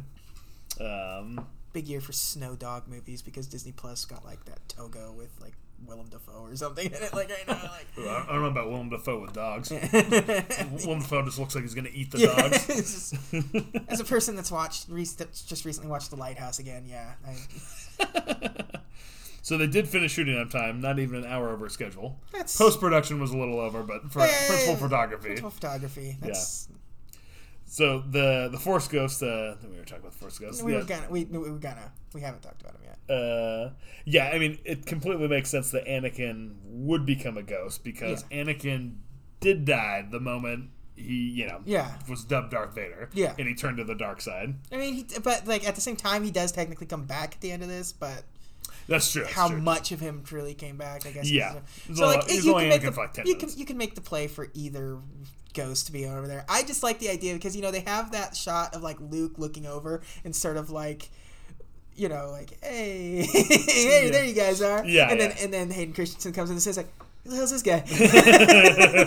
he just he just assumes he's like I, I'm gonna assume that's my dad. Hi, Dad. I really like that they added Hayden Christensen in there, which which is cool. Really Yeah. makes it full circle. The only thing I don't like about Hayden Christensen in there is that Bernard Shaw, was that his name? No, Sebastian. Shaw. Sebastian Shaw. I don't know where Bernard Shaw. I think, I think in my like notes a I wrote. reporter. I think in my notes I wrote Bernard Shaw, Robert Shaw, and Sebastian Shaw at some point, and I was like, "Wait, the guy from Jaws." Um, so Sebastian Shaw does this really good look with Obi Wan where they look at each other and smile. And Hayden Yeah. Christensen doesn't do that. Yeah. and so I, I, mean, I missed that, but obviously him in there I, I like. That makes sense. and he gets a little quick voice line in Rise of the Skywalker. Hayden Christensen just gets to gets gets plugged into each trilogy. It's great. Yeah, yeah. He's like, "Oh, good, now I'm in here." I'm in all. I'm in all. I'm in all. All three trilogies. it's funny. There's a um, it came out with the uh, Revenge of the Sith soundtrack, and it's uh, I think it's called a musical journey, and it's a DVD, and it goes through all six movies, and it's just the music. So it's just like a two-hour Yeah, music yeah. video or whatever. And Ian McDiarmid like host it, and it's cool because he's talking, and he's like, "Oh, I had the fortune of being in." Uh, Four, well, five of these movies now because I just filmed my Empire Strikes Back scene, which is like funny to think that now he's in that movie. Yeah. which years and years Yeah. later. All right, so Still the- able to squeeze him into one more too at the end here. just put a little scene of him in A New Hope. Yeah. It's actually funny when you watch it in order because when you see episode four, you're like so engaged into the Jedi Sith story Yeah. that's not really in four, and you're like, where's Yoda and the Emperor at? They're like kind of the heart of this whole story. yeah. So, uh, Jedi had to make 115 million to break even, Oh, I don't know if it'll do it. and it made 250 million, Yeah. and it held the number three spot of all time until what? I'll have you guess here. What movie in, from 1991 beat it? I see, I see you looking at my paper Yeah. here. Oh, my boy. Uh, It's a movie I never think of as coming out in 91 for some reason, since I was only five at the time. 91 Terminator. Home Alone. Home Alone. yeah. Also scored by John Williams. Yeah. Um, yeah, that's uh, all my Jedi notes here. Hey. But, but we do have. Oh, we're coming in good time and everything. Yeah. Uh, let me see. Uh, let's- We'll talk about 83 in movies in a second. oh, you want to do that? No, whatever. You got something you want to talk about? You want to do special edition? Well, let's do this. Let's Special, do this. Let's like- do your thing. Let's do this. We're done with my notes. My my Alright. obligation's Yeah, done. Your obligation with this stuff is done. I'm gonna go to the bathroom. I'm, I'm gonna start dinner. that was just me by myself. so in 1983 was the release. so no, so what was the budget for Jedi? Do, I don't know. Do, do we? Let's look it up. It took me like three days to get this stuff together. The other movies I had a couple weeks, so I, re- I really I really rushed through everything. That's really that's really more on you than it is. It is. That was me. I dropped the ball. Uh, there is no like. I, I got a new TV that took two, three days of setting up, and me angrily yelling at the TV. I- So- I, love yelling at inanimate objects. yeah, makes you feel good. Yeah. So the budget the budget has a range of thirty-two and a half to forty-two point seven million dollars. Ah, so okay. they're really not, not entirely sure, I guess, what it cost. Yeah. I can see that. I can see Lucas just like, yes. Well, it's like I, I think that might be factoring marketing and that kind of stuff. it's like there's like the movie, but then like yeah, there's and its box office was four hundred and seventy-five. jeez. That's must that's usually worldwide.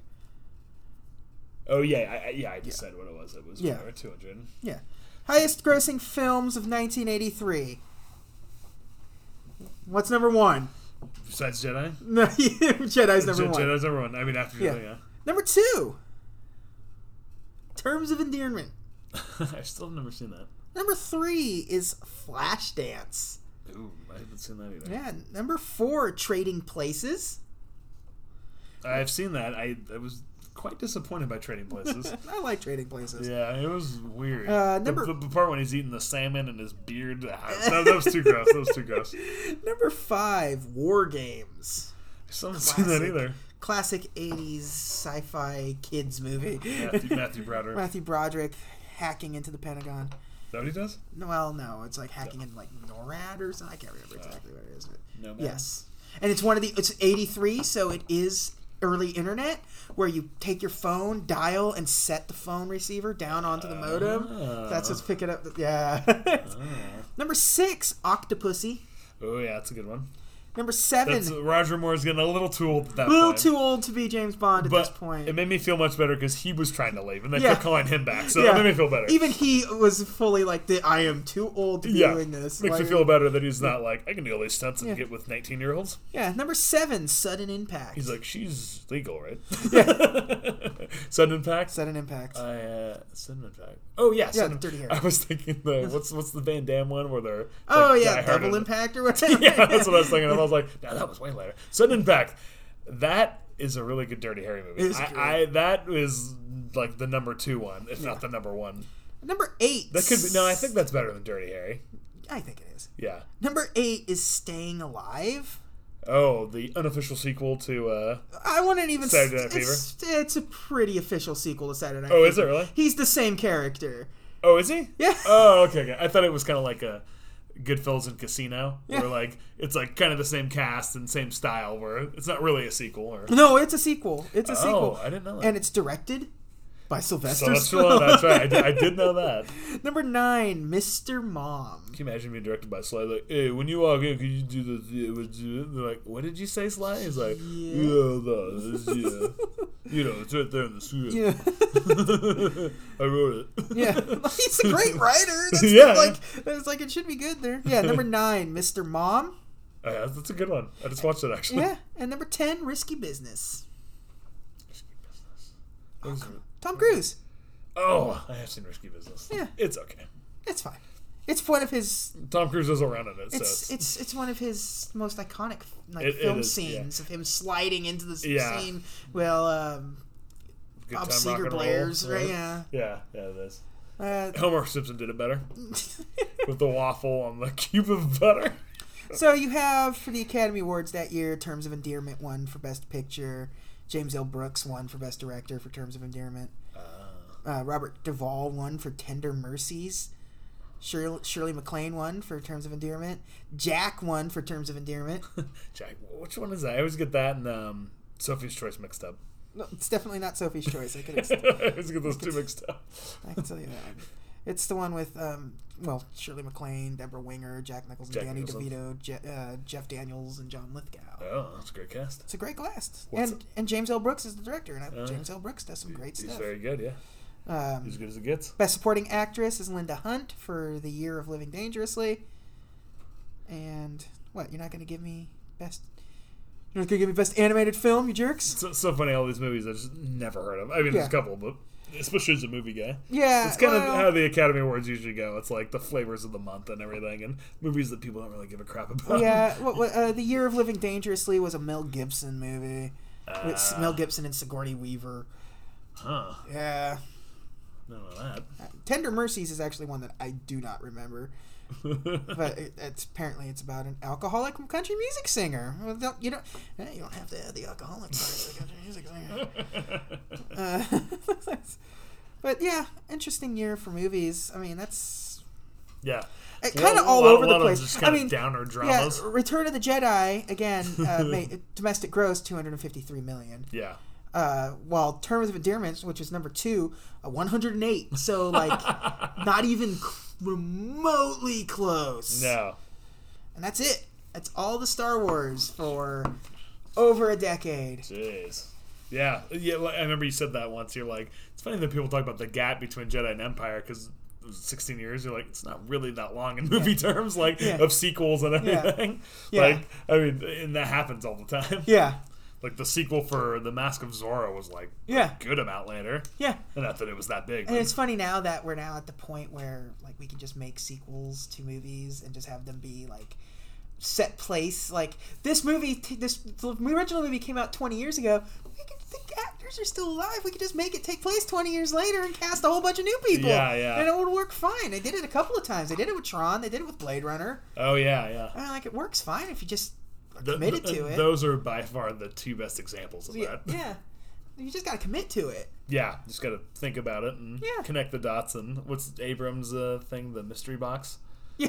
It explains his uh, lack of uh, yeah. talent. Of uh, just like not gonna explain it, but it's it's gonna be an artistic choice, so it's Yeah, ambitious. I, there was a quote that I saw from him recently that was basically like, ah, "I don't sit down and figure that stuff out." Like it's it's the story goes where the story goes. Like no, it doesn't. no, and as Stephen King always does that. They're like, he's like, well, I didn't really plan for it to go Yeah. this way, but it did, and you know, I have no control. Like, yes, you do. This is all in your mind. Yeah. You are the creator of all of this.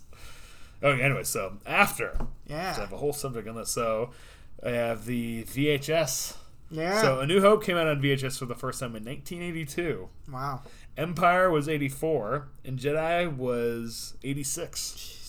So it's pretty funny to think how long that turnaround was. Yeah, uh, but like, it was expensive to make tapes and to release tapes and to sell tapes and to buy tapes. All Yeah. of it was just so expensive and sort of still Yeah. untouched. Like between Star Wars and Disney were the only people that could really pull it off.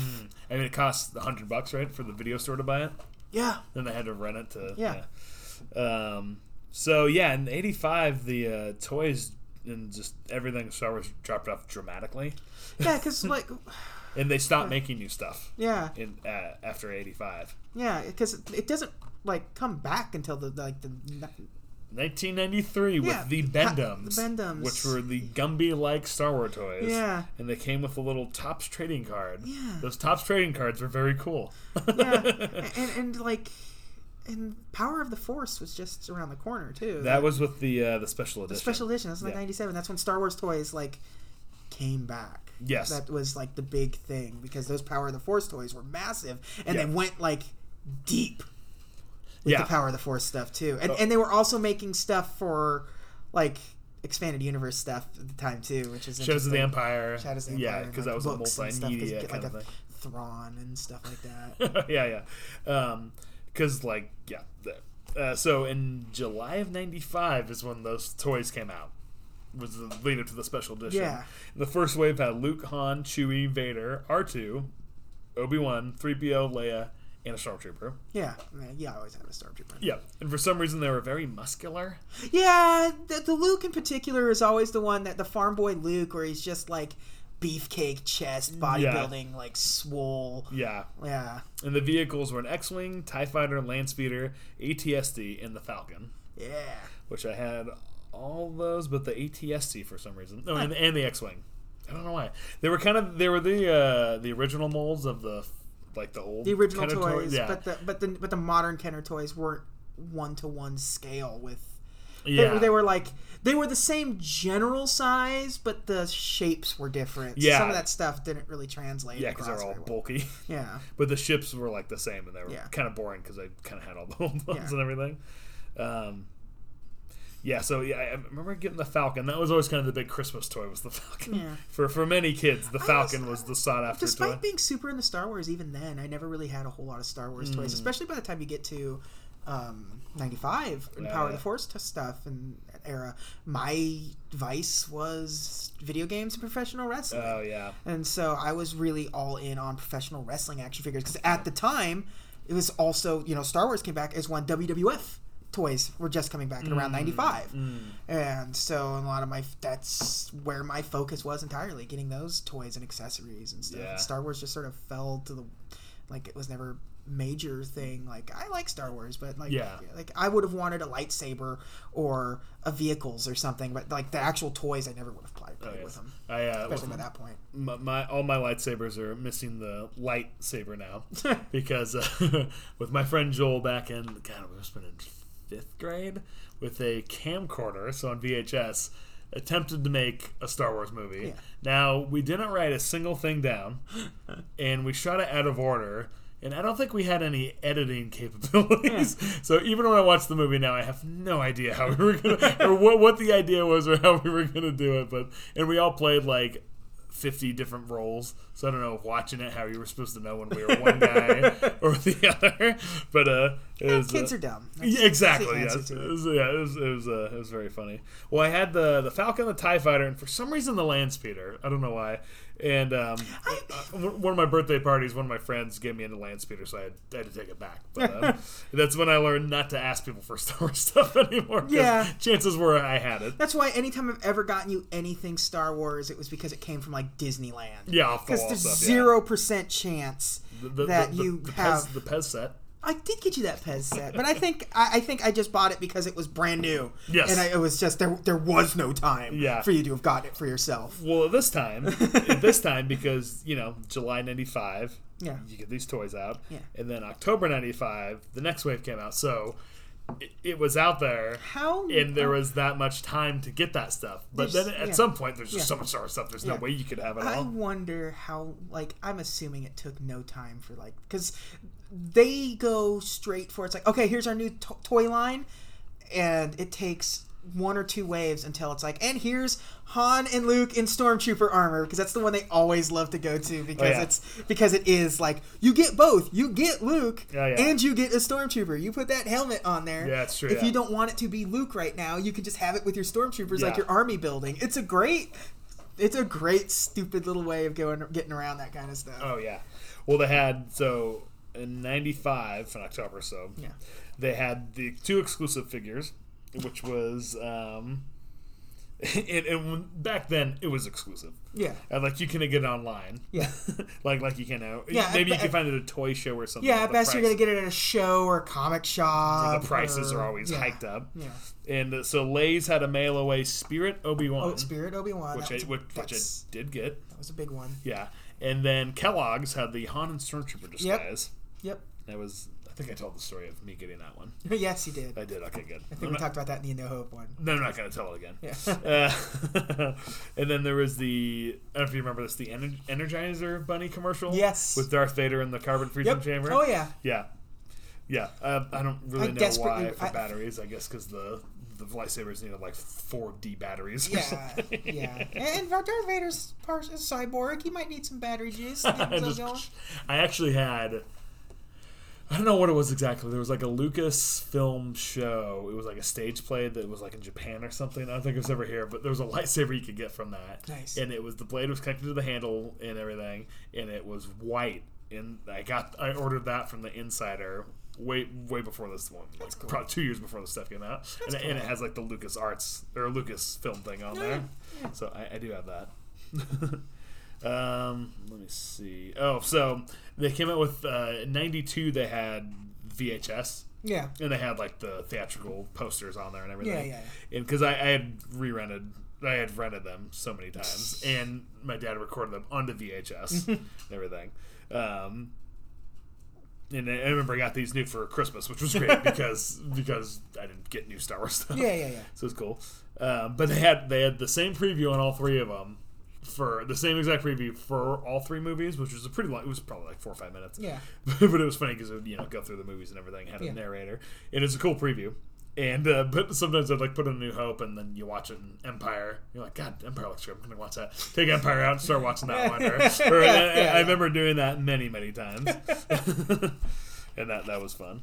And then in '95, in August, they came out with the THX remastered Yeah, VHS. those are the ones I remember. Yeah, that was a big one. But I had just got these, yeah, '92, so just a couple years later. So I didn't buy them because I'm like, the At, movies the at- at this point, I I didn't own Star Wars until the special editions came Mm, out. I would rent them because they were also on TV a lot. Mm, okay. Um, so like he would just, I mean, because you know, by the time you, uh, movie watching age is already into the '90s, you know, Yeah, it's like and there's so much stuff coming so out. much stuff. And Yeah. like, as, and like I said, as a kid, I was I was always into cartoons and Oh, yeah. and Disney and that kind of stuff. So.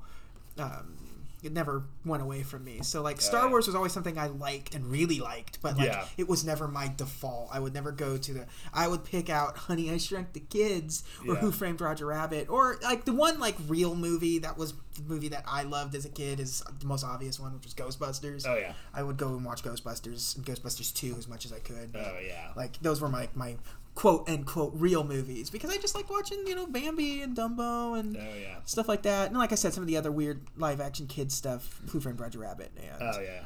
Honey I Shrunk the Kids was a huge movie for me and I don't I can't never really explain why. I mean, I rec it's a good movie. It was- it it's generally big- a good movie, but I don't know age, why like, I don't ever really realize why I loved it so much. I guess Back to the Future as well. I was big as a kid. I was oh, super Oh, into Back yeah. to the Future.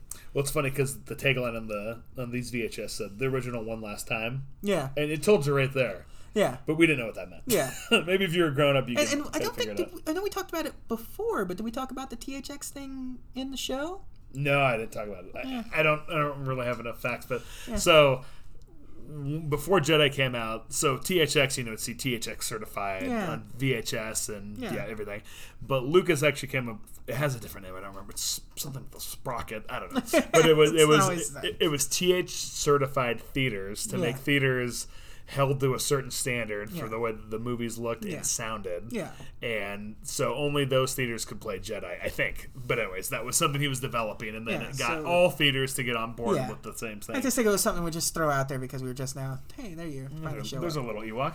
Yeah, um, No, because like we were talking about the THX releases these, which yeah. at the time it's funny to think That's about. that's the, what that meant. it's it's it's funny to t- think about like at the time with these VHS tapes and the, these are the THX versions and stuff like. What did that mean for your typical consumer household? You get a Yeah. VHS it's THX certified. We're all just watching them on these 20 inch color t- console sets with integrated Yeah. speakers. Like the THX thing really meant nothing for 90% of the home buyers. Yeah, I don't know if like a remastered, like cleaned up VHS would look any different. Yeah. if they just take out like the pops and stuff. Yeah, yeah. I don't know how Like, much even- they could have really like, done. Yeah, even the sound. Like the sound's not going to be yeah, just stereo. still stereo out of coming out of TV speakers because very few people had a hi-fi Yeah. hooked up to their TV. Like in terms of you know typical consumer. Yeah, like, totally, You yeah. know, enthusiasts sure probably got to take a little bit more advantage of this than anyone else, but like it's- Yeah, the uh, the um, these VHS were cool. They had uh, so they had the half faces on the them. half faces. So in A. New Hope, you had Vader Yeah. with the X-wing shooting a Tie Fighter.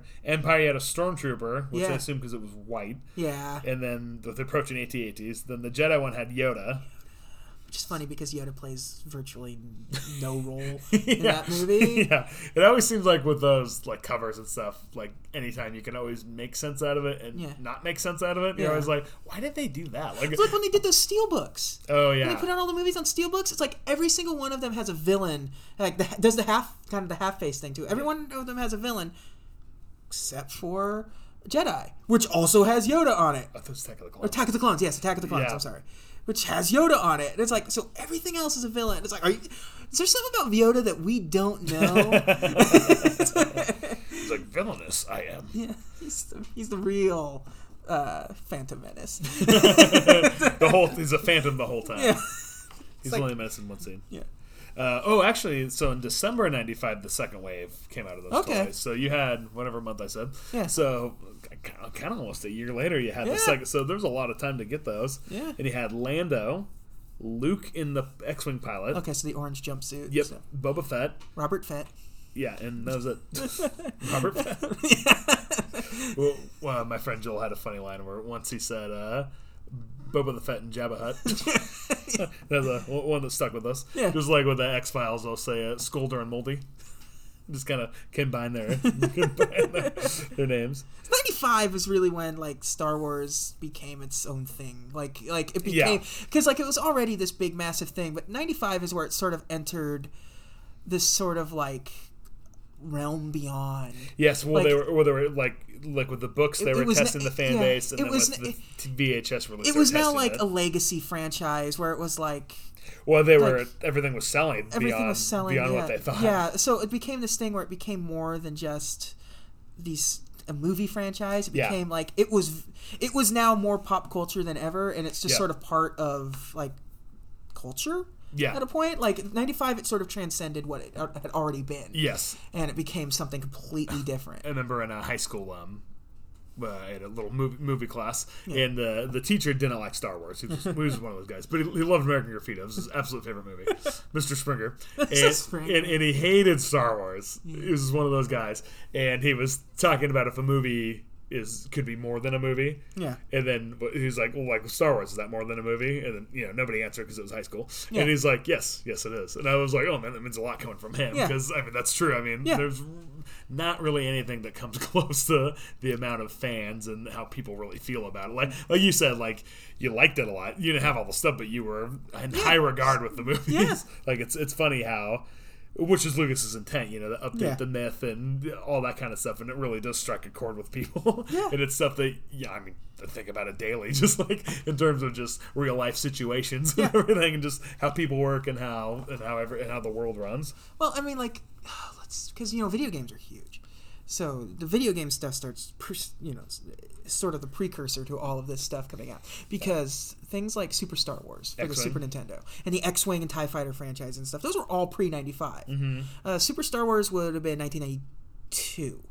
Mm. Um, that would have been the very first one, and you know those were like so. Again, you're only you're less than a decade after Return of the Jedi, Yeah. but a few years before this ninety five Yeah. let's get this let's Push. get, let's let's get let's get this machine spinning again Yeah. kind of situation and so like it's so weird to see like because those video games are sort of become timeless themselves Oh, in a way the super star wars super empire super return of the jedi are these massive games that are sort of like never been recreated for star wars because nobody's ever really tried to make those those stories again as Oh, video yeah. games Yeah. because it's hard and like and then this those came out in a time where that you didn't have to uh, make games like, to be follow the story. Oh, yeah, well. yeah, So like as long as you follow by. inspired by, but they did a really good job with the Super Star Wars Yeah, games. yeah, yeah, they actually cool. followed the stories pretty well. They just have to go a little more in depth in a lot of weird ways. you know. Yeah. and you know, Super Star Wars starts off with you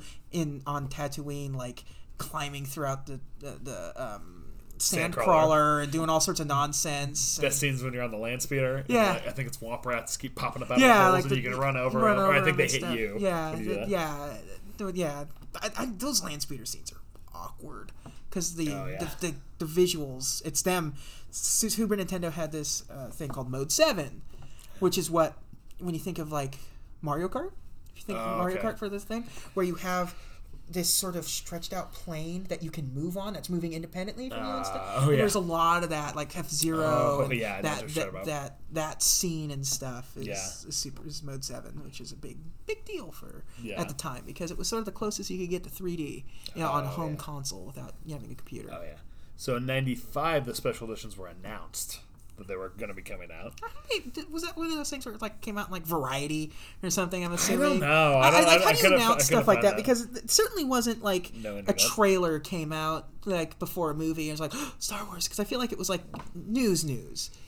Uh, I remember when I found out Yeah. was I Saw told a poster story. hanging up No, no, no. When I saw Space Jam. Space and, and there was Jam, and there was that preview, which I, I already talked about that. Yeah. The the X wing flying out of the ship, and which was a great, great preview because I had no idea. Then all of a sudden it was like, whoa. Yeah. Uh, see, November '96, StarWars.com came out. Early.com website. Yeah, Very early. yeah. Back when it was kind of nothing. Like it, like StarWars.com didn't really do a whole lot. No, in the it early just, days. It, it, it just had pictures Yeah, and was gonna it was interview- mostly- interviews about the prequels and yeah, stuff. it was yeah, it was mostly pictures depository. Yeah, it's just kind of marketing for the Yeah. new stuff. Um, let me see. So then, January 31st, 1997, you get a Star Wars Special Edition with four and a half new minutes of footage, Yeah. which is a lot in movie terms. It- it Especially back then. Yeah. I mean, you know, nowadays there's certain things where it's like there's like 24 new minutes of footage, and you're like, that's like a whole new movie. Yeah, that's like a third of a movie there.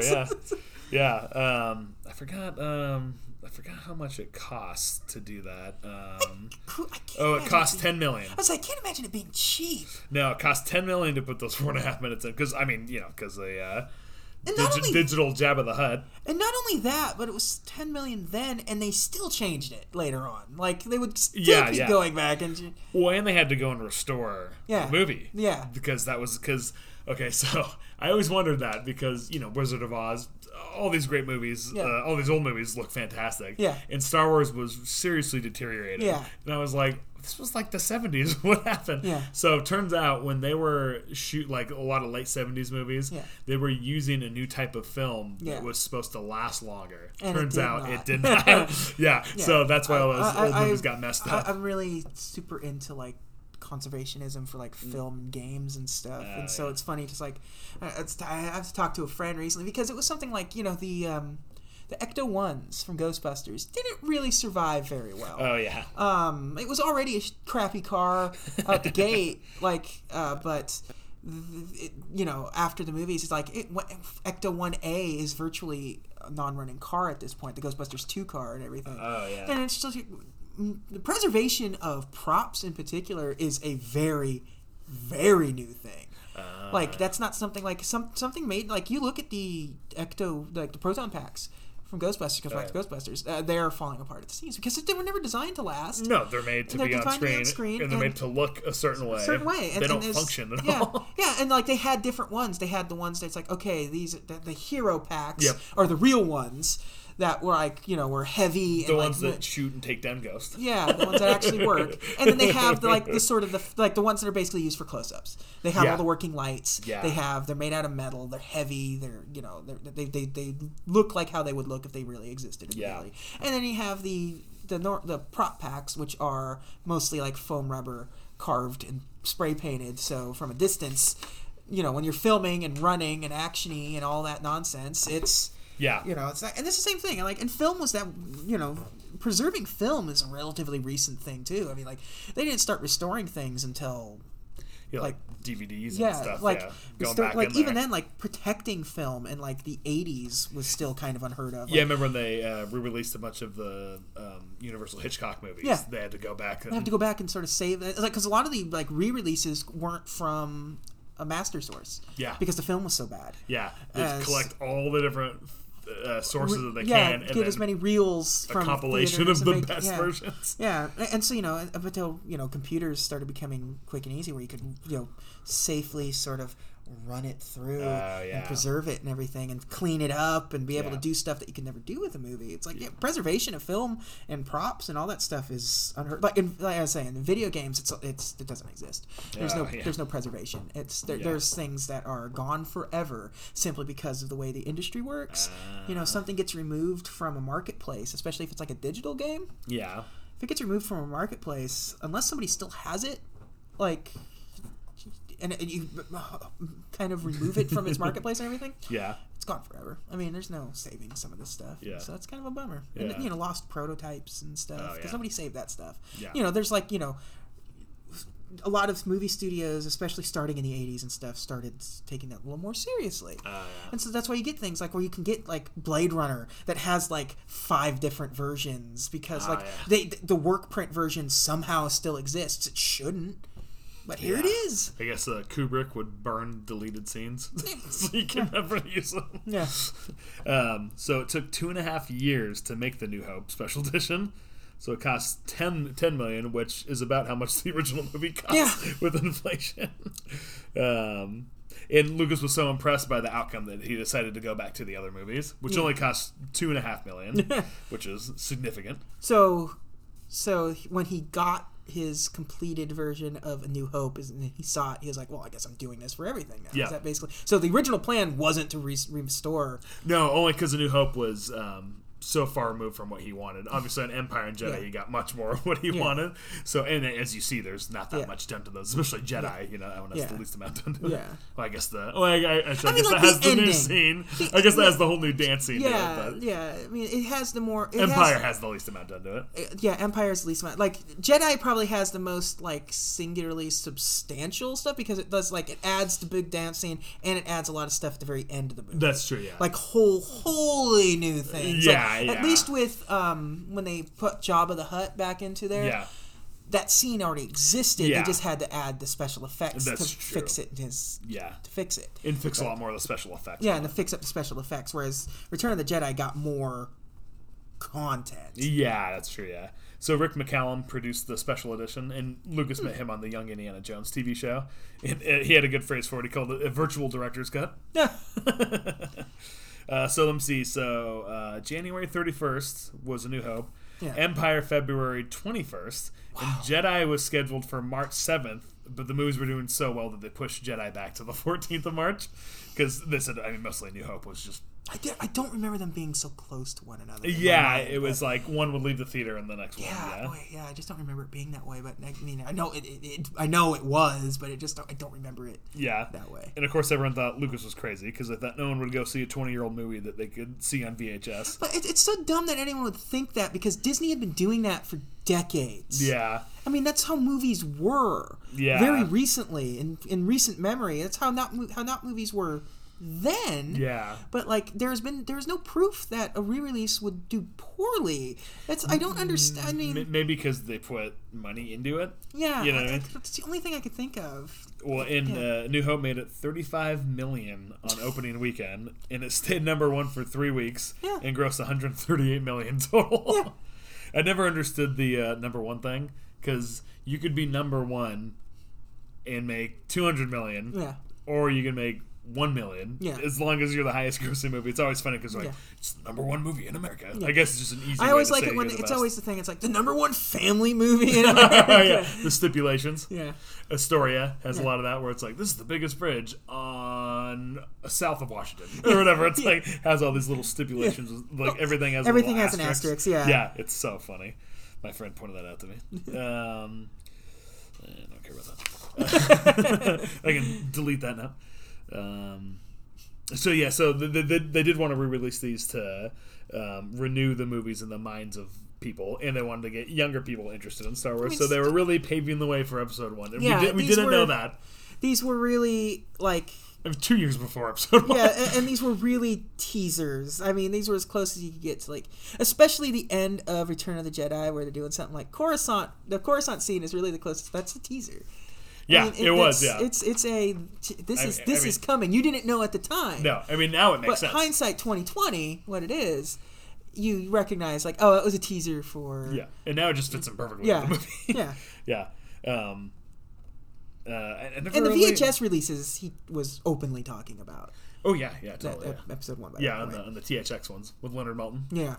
Um, I never really understood why people were so like mad about the special editions. Like, there's no way that you can tell me that Star that this wasn't Star Wars' vision. You know what I mean? Like, because nothing really is away from what Star Wars was supposed to be. Like, obviously, the vision of Star Wars was beyond what the movies could do at the time. something like Star Wars, which as we were talking about with '95, where it sort of transcended what movies were. yeah, It, it is something that by 1995, when um, the special editions were about to come out, and spe- you know, by nine, by '97 for sure, it had become more than just a movie. Yeah. To a lot of people, it was sort of it was it was because it was also more than just a movie. I mean, every aspect of your life could be filled with Star Wars in some way, shape, or form. Oh, you Oh, can yeah. play video games based on Star Wars. You can listen to the music of Star Wars. You Toothbrush. can read books. You could brush your teeth in the morning. You know, there were you know you could have some. There was certainly something Star Wars related food to be had at any given time. there's one Star Wars thing I really want, which is a soap dish, and it's a land speeder. Nice. And the hood is hollowed out for the soap bar to go to. It's so like good. the thing I want the most. Um, Anyways. so I so when it comes to people's indifference towards Yeah. the special editions, I, I really get that because nostalgia in a way really it's like because because movies more than a lot of other things um, can it, it's a connection. Yeah. It is something you're watching something, and it's something that you remember as a kid. And it's Yeah, something that's you, important you go to to you. it, you, see something, you hear something. yeah when, when, when something when something changes and changes dramatically in some senses like you know there's, there's i don't think anything i don't think there's anything particularly dramatically different in a new hope but No. it is substantial Yeah. and so to get that you, you know how it's it, it's this sort of form of what is known in um, like cgi of like the uncanny valley sort of thing Mm. uh, what some if some, something's off you lose emotional connection Yeah. to the character because the cg is Mm. Yeah. either too realistic and you know it's not real but something's just kind of off the eyes aren't moving or like so like bad Yeah. like so so it's uncanny and it's sort of I, I assume the sort of indifference towards the special editions works on the same concept where make you're watching it and it's just off this is not what i watched this isn't like everything's just a little different and especially in a new hope Mm-hmm. everything's every scene has something that's different Yeah. in some way, shape, or form. And it, it, some things, like you know, we talk about how people complain about certain things, like because people don't complain about the scene where Han's running and there's now the room is full of stormtroopers. Oh yeah. People don't complain about that one because that feels right. Yeah. It, it that, your mind probably remembers it that way Yeah. Totally. Yeah. because that would make sense that that's what's going on. well, like I Or, said, or like it- when they add s- certain effects to some of the long shots with more creatures and Mm-hmm. stuff, and some of the things like there's just, or some of the just simple effects like a shutter on the door when Yeah, up and yeah. stuff like that. Because that's seem that's right. The- Yeah. Your brain probably remembers it that way because that's that's what sci-fi doors do. Yeah. Um, so, but it's certain things when you've changed, when you've thrown in that Jabba the Hutt scene with 1995, 96 CGI. You know, it's better now than it was then, but at the time. now. And you know, or changing that Han Solo scene, Mm. like it, it's different. It's wrong. It's some. It's it's becomes a disconnect. And so I don't really begrudge anyone, but I think to sort of put them, to sort of sit there and sort of make it seem like they're lesser movies for it yeah. is the weirdest thing to me because nothing changed. No. Just the way some scenes played out, and they didn't change any plot points at all. no. It's not like Blade Runner. Yeah. Well, it's like I said, like with the Jango voice set of Boba's. I love the Boba voice, and I had that in my head. And at first, it was like, "Well, this is weird." And like, I could rationalize it though, and they don't rationalize it. They just go, "This is wrong. I don't like it." yeah, yeah. There's it's like it's because it's not. It's not what makes me comfortable. Yeah. It's not what makes me happy, and so you know, and unfortunately, like you're going to never really get to experience that again. Like you, like you can go out of your way and do some stuff to experience that, but like what it is is what it is. yeah, They, the special editions aren't the special editions anymore. When they release them, they're not the special editions anymore. It's Yeah. just Star Wars. yeah. It's just is the movie. It's just what it is. Like back then, you have put the special edition on there to sort of like this is a new edition of Star Wars. This is different. Uh, I, So- I think I think that might have been a marketing thing to kind of I mean not Yeah. doing it in the first place, Yeah. but saying that so to go because remember on the Yeah. preview it's like and with a few new surprises. Yeah, yeah. I think it was like oh cool, there's new stuff in Star Wars. Yeah. I think that might have been the idea. I remember being excited by the changes and Yeah. like looking forward to seeing what they were. Yeah, I, I, I think, uh, and before you see it, and especially if we're talking about the person that is the person that we're sort of hypothesizing at this point, um, you don't know what the changes are going to be, and Yeah. you don't know what they're really going to look like, and you can't really predict how you're going to react to that until it's happened. Yeah. And so, yeah, I mean, no, no one had ever done that before. Yeah, no one had ever gone back into the movie and I mean, th- th- mm. people people had, but oh. not on the level. No, but I mean, Like, like, yeah. literally added new technology Yeah. into the movie, like added scenes, of course, Yeah. but not gone back through and like changed things and like you know perfected the technology and stuff. Yeah, yeah, but like, yeah, I, like I said, I, I, I, I get it, but I don't. I will never like understand the mindset of. Well, it doesn't have the original editions, so I'm not gonna buy the Blu-ray of Star Wars. I, don't, I, I don't know if there's anybody that actually does. there, that. there is though. I there personally, really? I personally know a person that doesn't own the Star Wars on Blu-ray because it doesn't have the because it's the special editions, it's the updated editions. And it's just because, like, I don't know, it's like it's like the movie's not any different.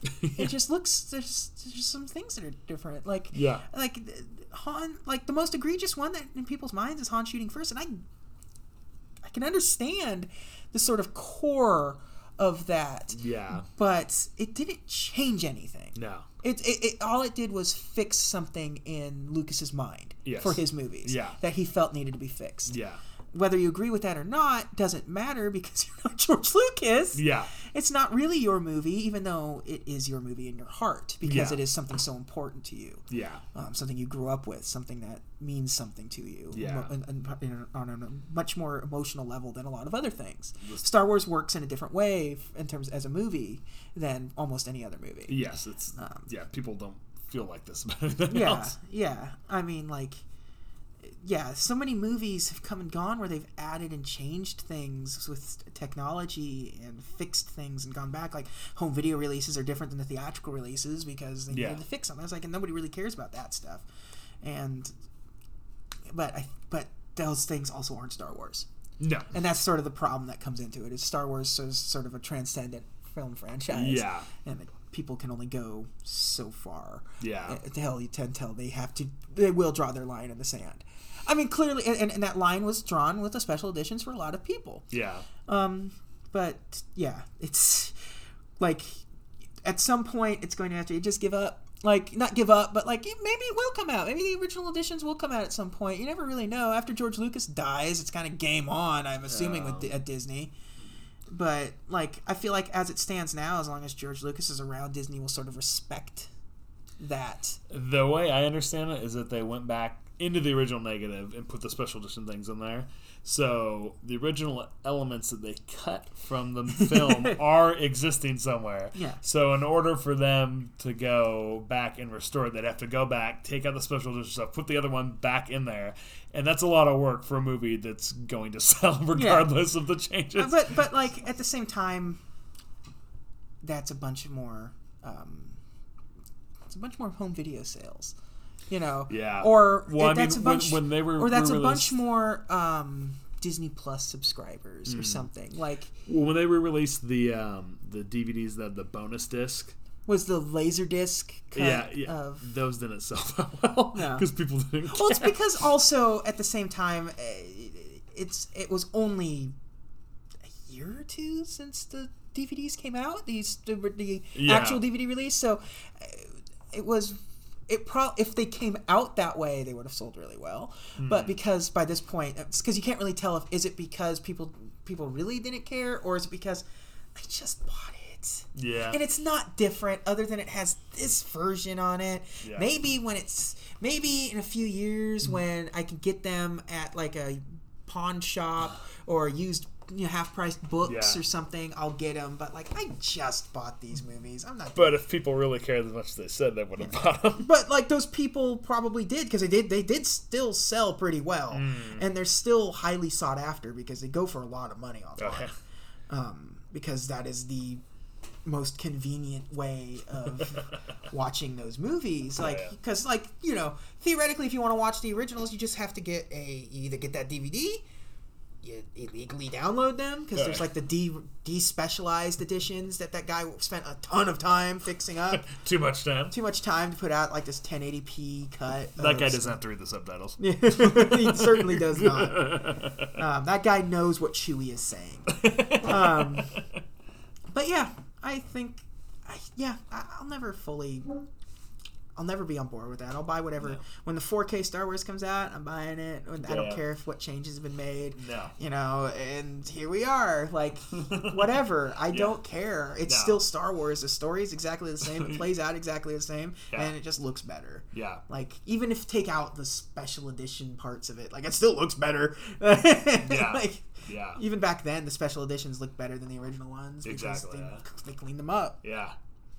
But yeah, I think that's all we can talk about with Return of the Jedi and the special editions. Yeah, I think so. They- I think that's gonna put a that's gonna put a uh, nice little pin in this series. yes. There's that's the Lucas Omnibus. That is all of it. That is all of the Star Wars from a certain point of view. and this certainly this duo certainly isn't going anywhere. no. It's going to be something else going forward. Random. More, a lot more random, a lot less, a lot more freestyling, like how we tend No, to always. no more research. Yeah, well, no more research from you. yeah, you can research as I'll, much I'll, as re- you I'll, want. I'll research. I like the research you, part. you go ahead. and I research. always, I always hit up the internet as I'm watching a movie, just like I wonder, I wonder what that person did, or I wonder how much this cost, or I wonder, like that seems weird. I wonder what, how much. Oh wow, did they? Boy, that happened on the set, huh? But yeah, but I think it'll be fun. it will be. I don't know what our first thing will be, but we'll figure it out. There's some ideas. Yeah. We'll figure it out. Heat's on there. Heat's on there. Sure. I want to talk about heat. but until then, until we talk about heat or APOC or whatever Western we're feeling at the time, Uh, yeah. it's it's like the wind, baby. It's whatever we feel like. The day, couple of days before recording is what we'll talk about. But until then, thank you all uh, for joining us for this journey of six classic all-time greats The saga. the saga, the the true Skywalker saga. Yeah. but until then, thank you all for joining us, and I actually will do a sign out for this one. I'll, I will give the traditional Star Wars. Uh, save And- it for the last. Save it for the very last one. Yeah. And may the force be with you.